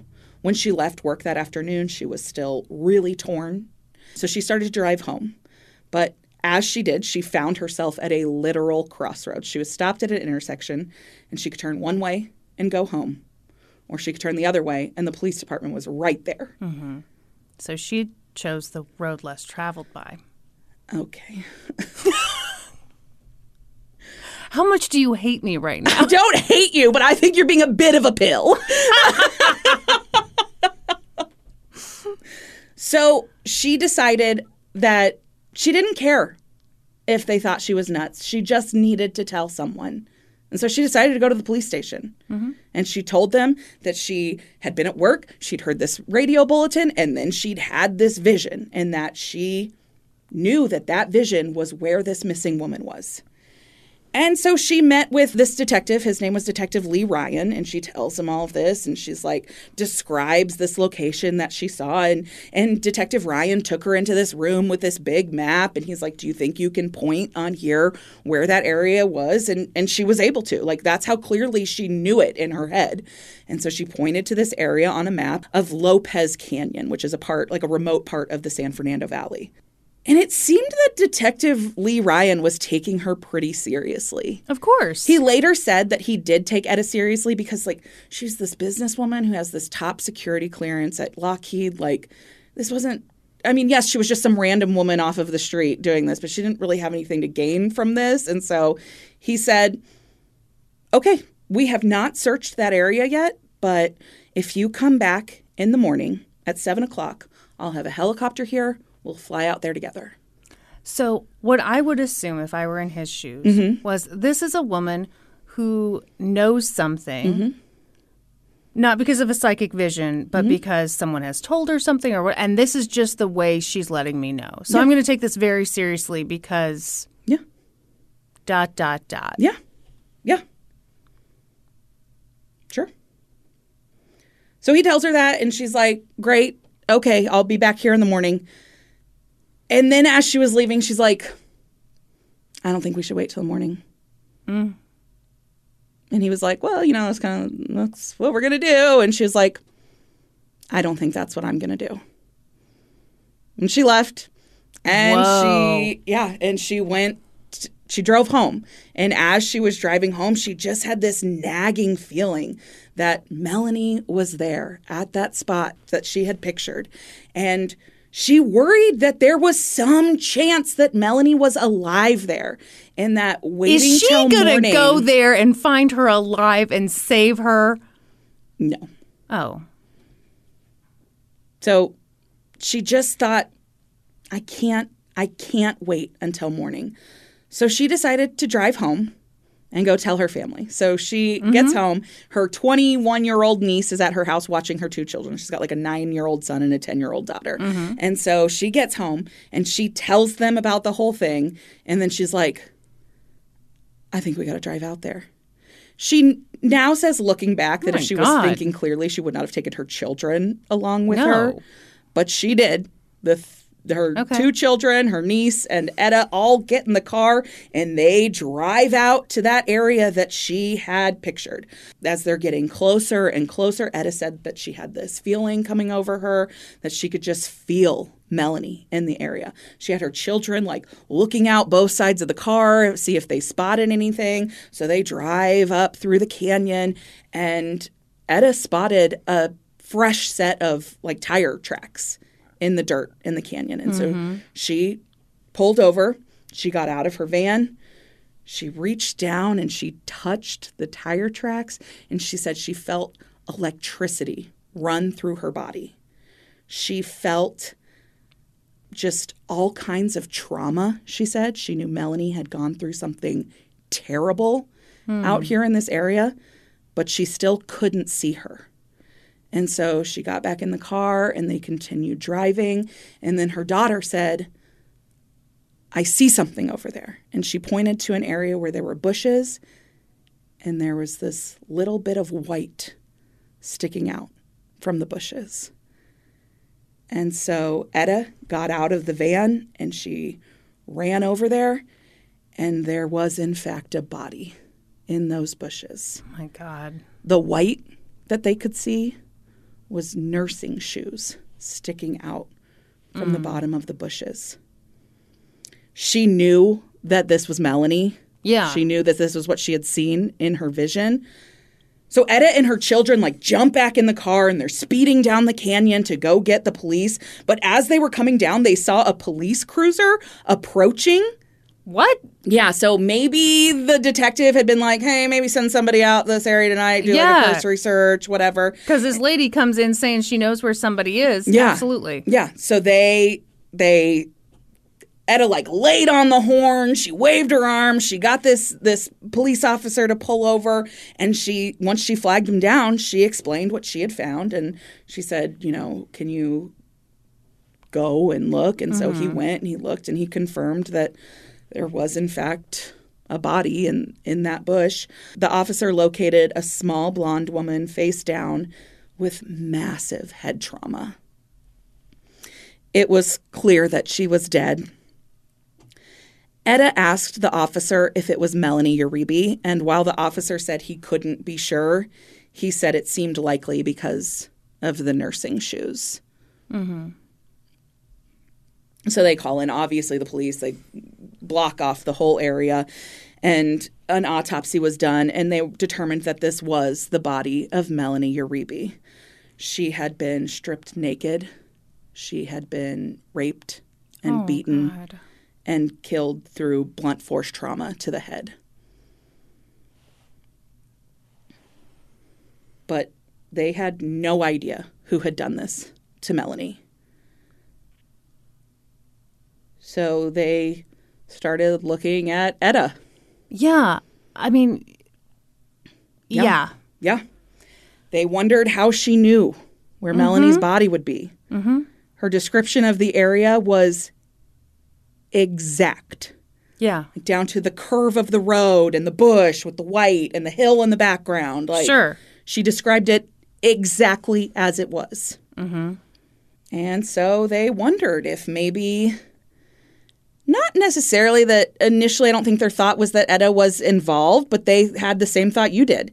Maybe she had She's overheard heard something. She Yes. doesn't want to name them, she, but Correct. she does want this person to be found. Correct. And so they asked Etta to come into the police station. Mm-hmm.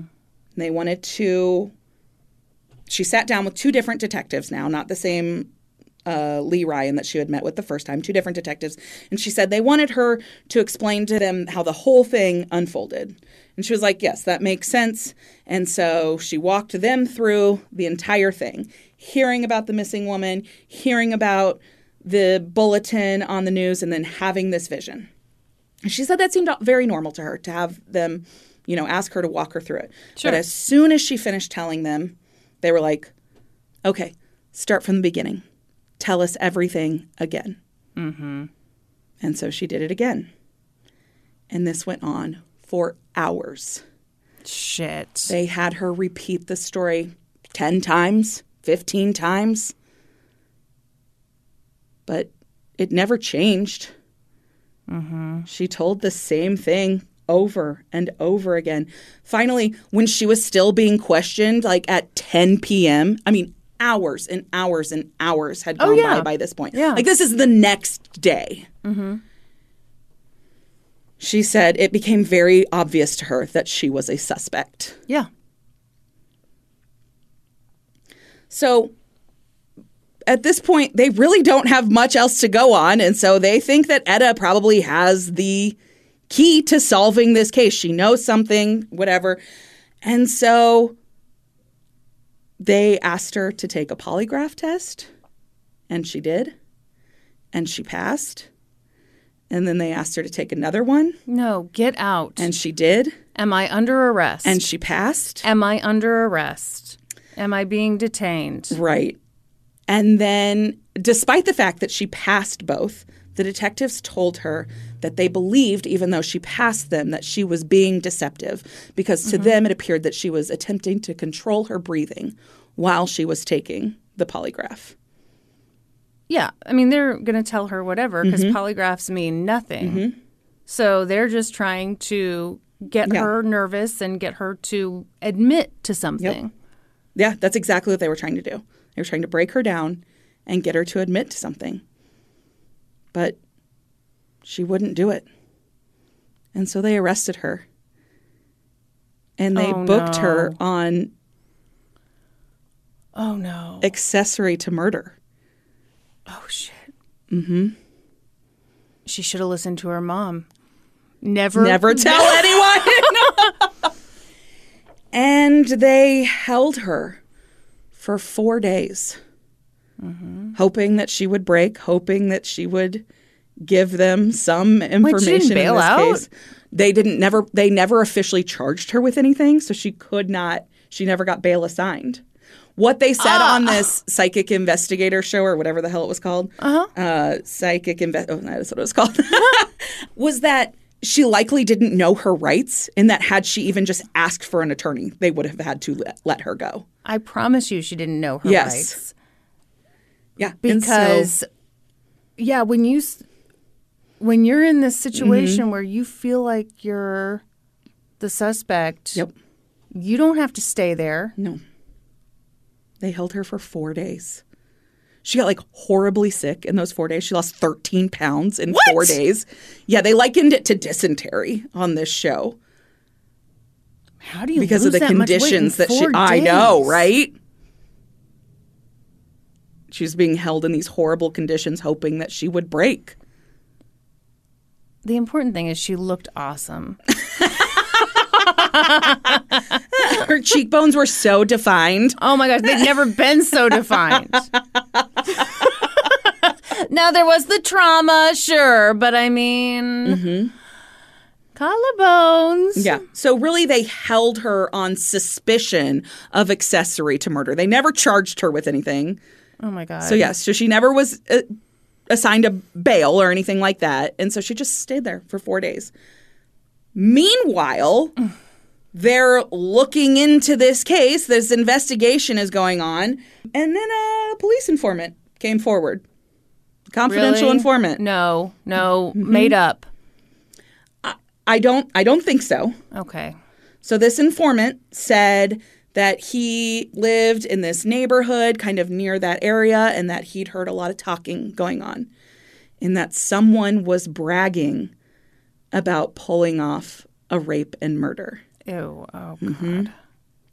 and that there were a bunch of people kind of talking about it now. He'd heard it kind of secondhand and that people were really scared of the people who were involved in this. Sure.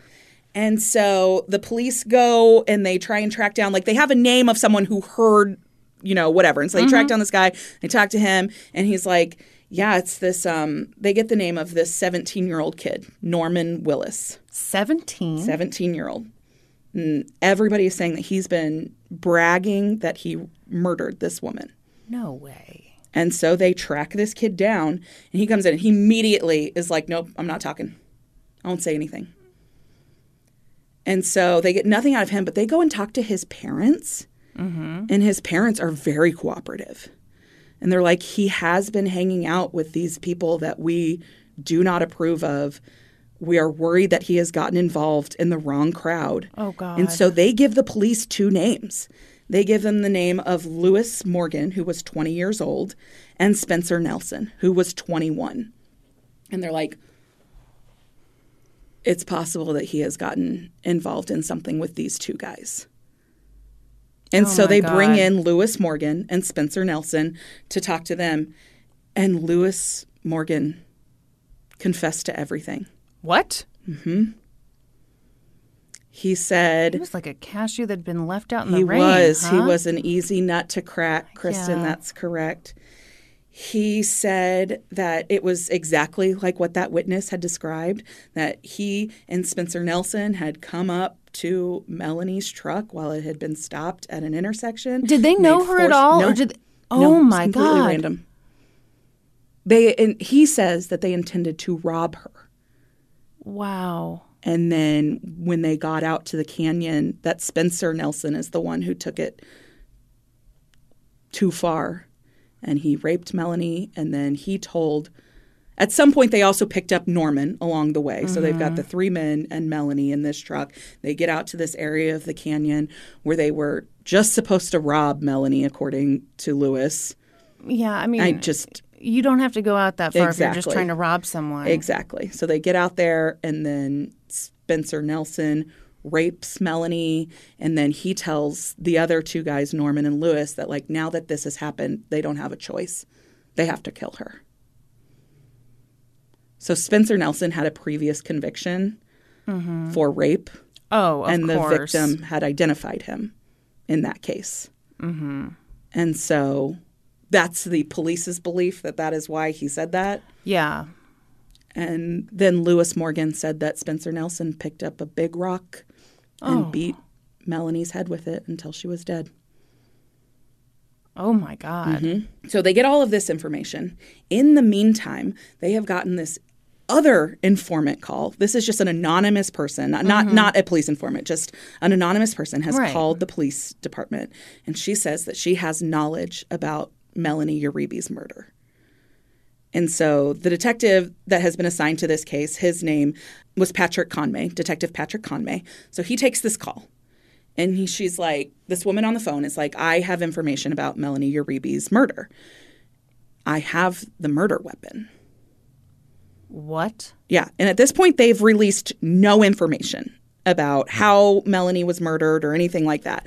And so he's like, okay, can you tell me what the murder weapon is?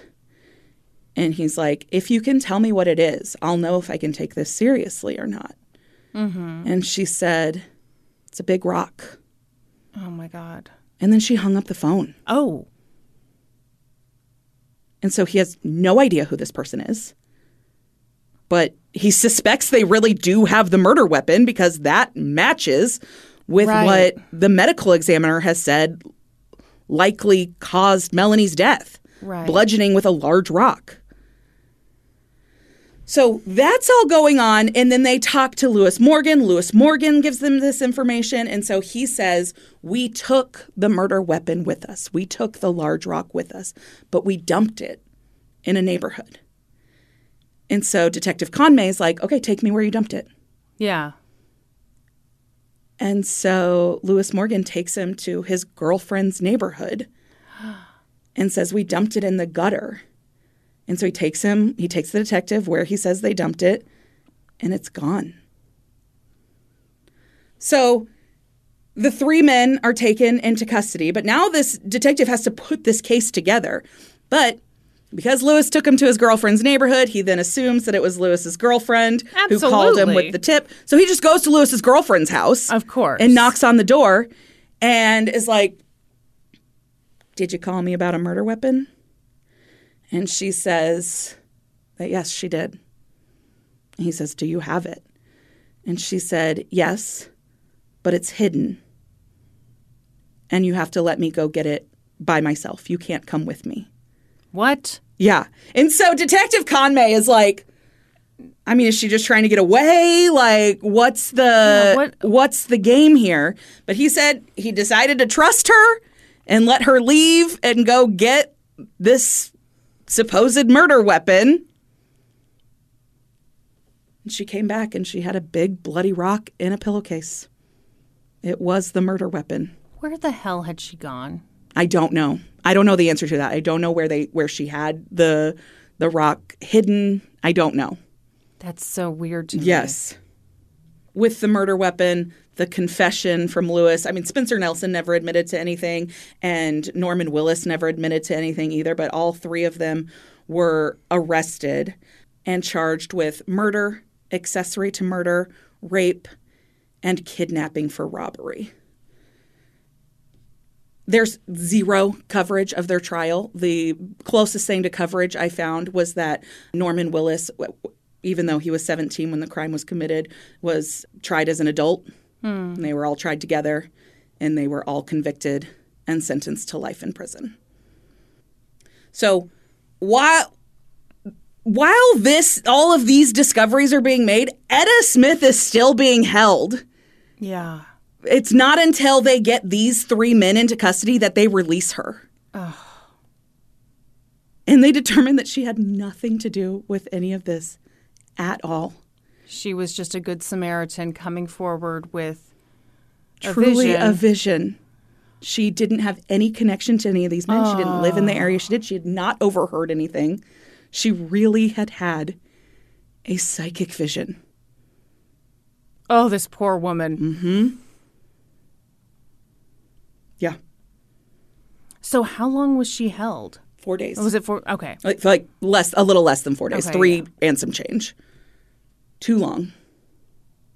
So, Etta was pretty upset that she had been arrested when she was just attempting to, well, not even arrested. She was held. I mean I mean that's the thing. yeah. And so, like a year after all of this happened, Mm-hmm. She, looked herself su- in yeah. the mirror. She sued the police department for wrongful arrest. She sued them for $750,000. She said that her reputation had been dragged through the mud through all of this. People thought Yeah. that she had knowledge, she was involved in some way, mm-hmm. and she didn't. She just wanted to clear her name. Yeah. And so she sued them for $750,000. And in March of 1987, the case went to trial. Her attorney said at trial this case is about a woman who cared a little too much and paid the price. Mm-hmm. Etta took the stand over the course of this seven day trial. She talked about how this vision had come to her. She talked about her experience of just being at work one day and hearing it on the radio and all of that. She said, mentally, somewhere, something registered. And I said, she's not in a house. She said she was very confused by all of it. She said she couldn't understand what was happening, but that she just felt pulled to do something with that information. So her case is that, you know, mm-hmm. she just was like a person who had this vision and she wanted to do the right thing with it, and they handled it horribly. Yeah. And then uh, for the police department, their defense or whatever, they said that they believed that Etta was trying to make money off of this whole thing. She wanted to sell her story and make You know make what? a movie out of it and all of this. That's not illegal. it's sure not. So who gives a shit? Exactly. Exactly. So this is interesting to me because obviously this is a civil case. Mm-hmm. So in this case, the judge was the one to determine whether the police had wrongfully held Etta. Mm-hmm. That was not up to the jury. That was up to the judge, and he determined that yes, they had a, they had held her without probable cause. Okay. So then it was just the jury's job to figure out how much damages mm-hmm. she should be awarded. And so they discussed that, and ultimately, so she had sued for seven hundred and fifty thousand dollars, and ultimately they awarded her twenty six thousand one hundred and eighty four dollars. Well, ouch. Yes. They awarded her $1,184 for lost wages and attorney's fees and $25,000 for pain and suffering. So they came to that amount of $25,000 because that's the amount she made a year. That was her yearly salary. Okay. And so they were like, she should get a year's salary for her pain and suffering. All right. That's fine. Yeah, I Yeah. I'm fine with it. I'm more concerned with like the police holding her like that. yeah. That's Yeah. really fucked up. Yep. Okay, at the end of the segment on unsolved mysteries, it says that Etta has continued to use her psychic gifts to help solve other cases. Citation needed unsolved Okay. mysteries because I could not find that anywhere else. In fact, I found multiple other articles that said Etta has never experienced another psychic vision. This was like a one-time thing. Well, if she does, she's not talking Well, about it. sure, I'm not telling fucking anybody about it ever again. Mm-hmm. And that's the story of a psychic vision. Wow. Yeah. There are a lot of people that had the exact same thought you did that were like, she clearly just overheard something and, you know, wanted to get the information Well, that's to them. the most logical yeah. explanation. Yeah. How long are they allowed to hold you like that? I mean, now I think it's like 24 hours. Yeah, that's crazy. Yeah. Oh my god. Yeah, 24 hours without charges. Yeah. Almost four days they held her. Ugh. And then they brought her son in and like interrogated him as well because he was involved like when they went and found Wait, the actual wasn't he, like, body. 10? He was 10. Okay. No. Yeah. Yeah.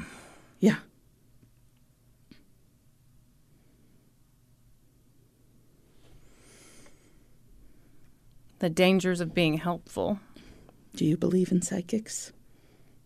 I mean, I bet some people have a gift. Yeah, I think so too.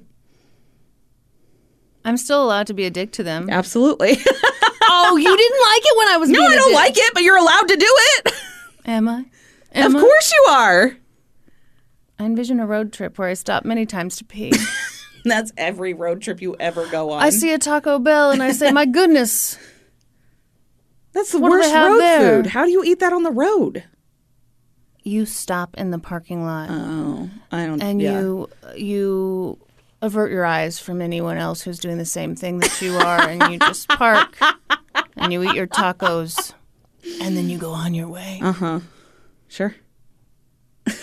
On the Unsolved Mysteries page about this case, there's like a comment section at the bottom, and there's this woman who was commenting, claiming to be uh, Melanie's sister. Mm-hmm. And she said that her son has just had a terrible time dealing with his mother's murder. He's in his 40s now, and it, losing his mother at such a young age just had this horrible impact on his life, obviously. Mm-hmm. What else was said in the comments? There's section? other comments. Uh, there's a woman who claims that she worked with Melanie as a nurse at a different hospital, and that Melanie was afraid of the night shift. She was really surprised that Melanie was working the night shift at the time of her disappearance.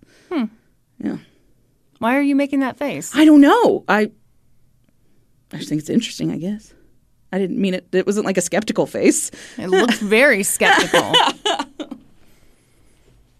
yeah, I think working the night shift would suck. Oh, absolutely. I think it'd be terrible.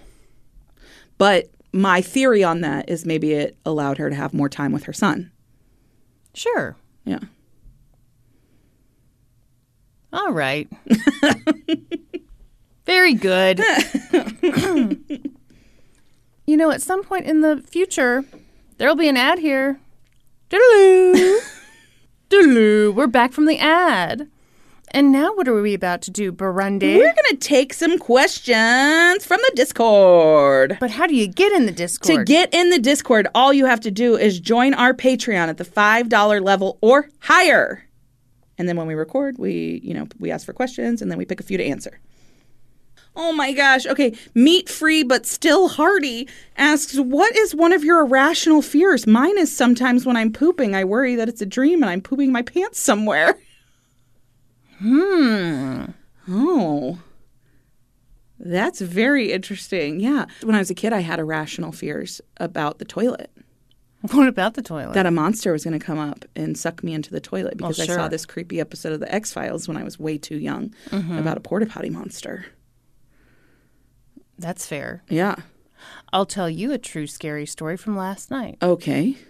Last night, you know, I don't know if I mentioned the Janet You were Jackson hanging out with Janet. Jackson. Yeah. And I was in Luda. I was in my full spanks, you know. Oh, like yeah. the type that have Yeah. straps at the top. What'd you wear? What'd you wear to the concert? Just a cute little body hugging dress. oh shit. Yeah. Mm. Okay. All right. But here's the thing: I thought I was looking all cute and stuff. You get to the Janet show, there are people in head to toe sequins. Oh yeah. I looked like the basicest bitch there was.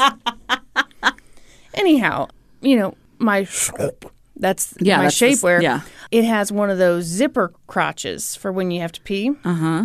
Why? Are, why are you making this face at me? You zip a labia up in that? That's my fear. Yeah. my fear is always that scene from um, "There's Something About Mary." yeah.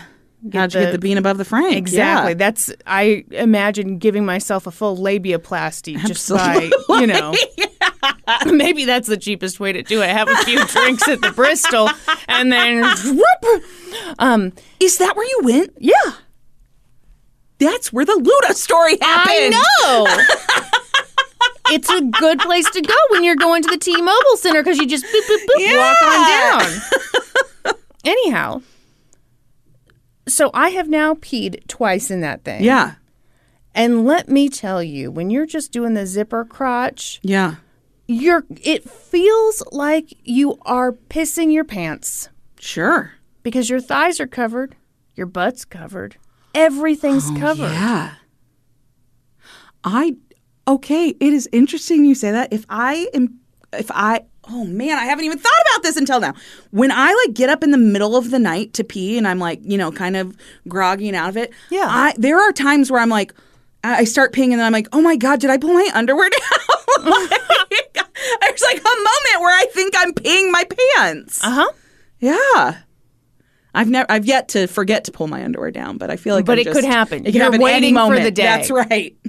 Absolutely. Anyway, did you get that zipped up all right?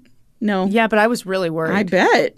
because I mean, can you imagine No. hearing a woman scream from the Bristol bathroom? Ooh, suburban gazing ball asks, have you tried Olipop? O L I P O P. I don't really know how it's pronounced. No, I want to try it so bad. I keep seeing it all over the place. Suburban Gazing Ball says it's literally the best drink ever.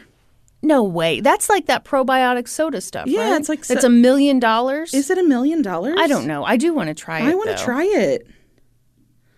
Olipop. Is it expensive? I don't know. That's just a thing I say about anything I don't understand. No, I mean it's more than just like regular soda. But here's a four pack of four pack at Target for ten bucks. Four pack Yeah, for ten pricey. bucks, ma'am. Are you kidding me? that is pretty pricey. That is very pricey. what? Well, Lil Pink Kristen has a good question, but my answer is mean. Well, go ahead. Lil Pink Kristen asks, "What piece of life advice would you give your younger self?" You have mean life advice for yourself? Well, it's not mean to me, it's mean to someone else. Oh. Well, let's hear it. Don't settle, you can do better. Wow, wow, wow, wow, wow.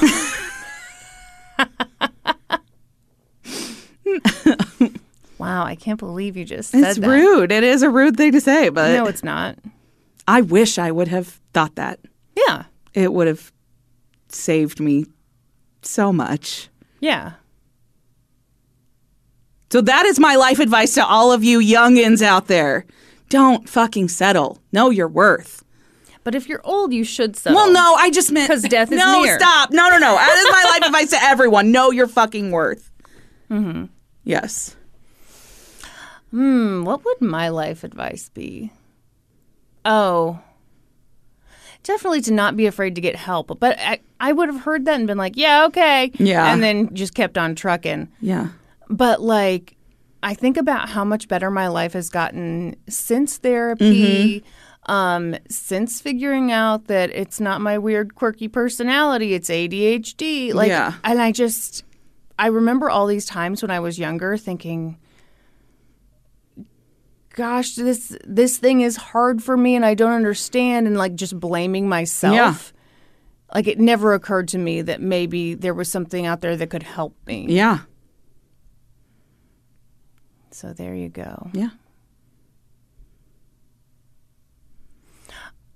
Another piece of advice don't settle for a friendship where someone pretends they don't notice how great your boobs are. and I realize that is rude, but it's great advice. I think I just don't. I guess I just don't look at boobs that much. how could you not look at boobs? I don't know. What do you look at? Eyes, teeth, Okay. hair. Oh, mm, okay. Hair. Yep. Yeah. Eyes, teeth, and hair. In that order, probably. Sure. Be weird if you zeroed in on teeth.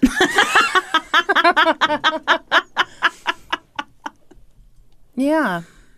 All right. Yeah. Okay. Ooh. Okay, here's a good question. Kind of going off of the previous question. Yeah. Silly Hooker wants to know looking back, what is a bad piece of advice you followed and had regrets? Ooh. Hmm. I think I always had it kind of in my head not to quit things. And there are things in my life I should have quit way earlier. Oh, yeah. Yes. Yeah, I think that's such stupid advice. Yeah, there's something like, that's like "Never be- quit." yeah, like not being a quitter is some accomplishment or something. Like there are many things that I did way longer than I should have, and Absolutely. yeah, I wish I would have thought no, it'd be okay to quit things that are maybe giving me anxiety, that are not adding anything to my life, Mm-hmm. that are yes, Yeah, you don't want to quit out of fear, but like No. Mm-hmm. if you've been in something for long enough that you know Yeah. this doesn't feel right, this Yeah. isn't for me. Yeah, you're not you're not going to win anything right, absolutely, by sticking it out. yeah, Hmm. Gosh, I think for me it would probably be like believing too much in the power of positive thinking. oh yeah, yep. Yeah, I I can really just I can just that. motivational quote my way right out of this thing. Yes. Yeah. Worked real hard at that. Oh yeah. Doesn't work. Right. oh, when I was a district manager, asked Brandi, you said your mom and stepdad met while working at a call center. When did your mom become a dental hygienist? My mom went to dental hygiene school when I was in elementary school. So after she married Steve, she quit her job. I don't she worked as like in some kind of office. I don't know exactly what she did. But she ended up leaving that job and going back to school full time and did her hygiene program when I was I think like in the third and fourth grade. Mm-hmm. Yeah. Maybe fourth and fifth. I don't know exactly, but somewhere around there. I remember when we became friends, your mom was a dental hygienist. Mm-hmm. So yeah, so she probably did yeah, third and when I was in the third and fourth grade. There you go, folks. Yeah. Now you know. That's right. Ooh, this is a good time to answer this question. Sheen Bops asks, Will there be a summer break? If so, what are your plans? Yes, just a reminder that our summer break is coming up. We take the month of June off. What do you have planned for our summer break? Nothing. I mean, that's really what I want to do too. yeah, so I I know I want to work really hard on my book. Yeah. And that's about it. I Yeah. have no plans. yeah. Um, I am going to do hopefully not much. I have a couple of Lego sets I want to build because I'm very cool. And then yeah, we'll do London's birthday and my mm-hmm. birthday will happen then. And David and I have like a little fun weekend trip planned. Oh. Got a couple concerts too. beautiful. What? It's gonna be beautiful. Well, that's where I live. So I'm not going on vacation where I live. Patty, please bleep Oh that. yeah. no, we're going uh, to. Well, we're not. Yeah, Yeah, we're not. no, no, okay. don't say it. okay. yeah, I'm really looking forward to it. Me too. Yeah. Remember when people get mad? People get mad because we're looking forward to breaks. Yeah. Yeah, people are ridiculous. Mm-hmm. Let me tell you something. Yeah. If you're not looking forward to time off work, you're a fucking exactly. loser. Do you not look forward to vacations? yeah. It's a it's a work vacation. That's what it is. Eat my ass. Oh my gosh. Okay, we've already answered a question from this person, but I have to answer this. Okay, Suburban Gazing Ball asks, What's the coolest bird you've ever seen? I saw a goddamn bald eagle a few weeks ago, and I'm slightly obsessed with big birds. Okay, not big bird. Yeah, yeah. Uh-huh. I have seen a bald eagle. I saw a fucking bald eagle fly across like while I was driving on the road. I told my fucking family immediately, and they're like, "There's not a chance you saw a bald eagle." And then there was like a news story about how a bald eagle had been living in that area, and I was like, "Fuck you all!" Anyway, I saw a bald eagle. was it a real news story, or did you like write something up and real- no, it Photoshop it onto like story. a CNN site? No, it was a real news story, but like in the local paper. It wasn't on CNN. N- CNN doesn't care that there was a bald eagle spotted in suburban Kansas. I'll tell you a fun story about the bird that I once yeah, saw. tell me. One time, Norman and I were hiking through the Puerto Rican rainforest. Uh Uh-huh. Was very exciting. You were? Is this a real story? yeah, this is a real story. I didn't even know you and Norm have been to Puerto Rico. it's true. We have. Okay. There's lots you don't know about me, I mean, I guess. So we're in the rainforest. Norm brought his like fancy camera Yeah. to capture all the fancy things. You see a toucan? So I saw the most beautiful fucking bird, like way high up in the trees. Yeah. And so I'm like, you know, Ranger Kristin, stop. Yeah. I turn, Did you do like wordless. Yeah. Yes. And freaking Norm has the loudest little camera bag. He, you know, unzips. And I'm like, oh my God. And he gets the camera out, but Yeah. oh, it's not the right lens. And so, Oh, like, for fuck's sake. taking forever. And I keep like glancing up, and somehow the bird is Mm-hmm. Yeah. Mm-hmm. still there. And I'm like, hurry, hurry, Yeah. So finally, he gets that camera Yeah. Mm-hmm. up with the right lens, and it was a leaf.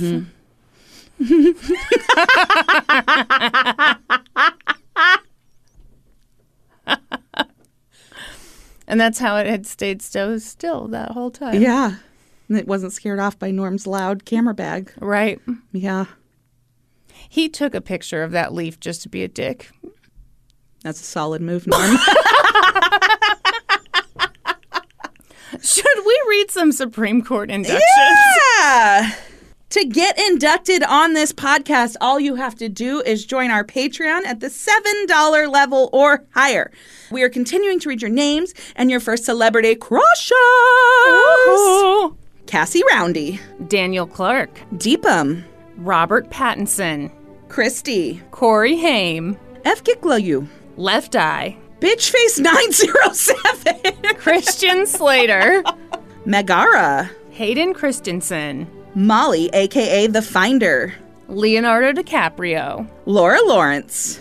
Ashley Parker Angel, Laura Lawrence, I love your name. Holy, that just rolls right off the tongue. Sorry, did I get too excited? You look embarrassed for me.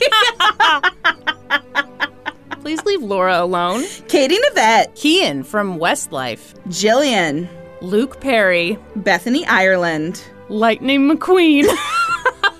No shame.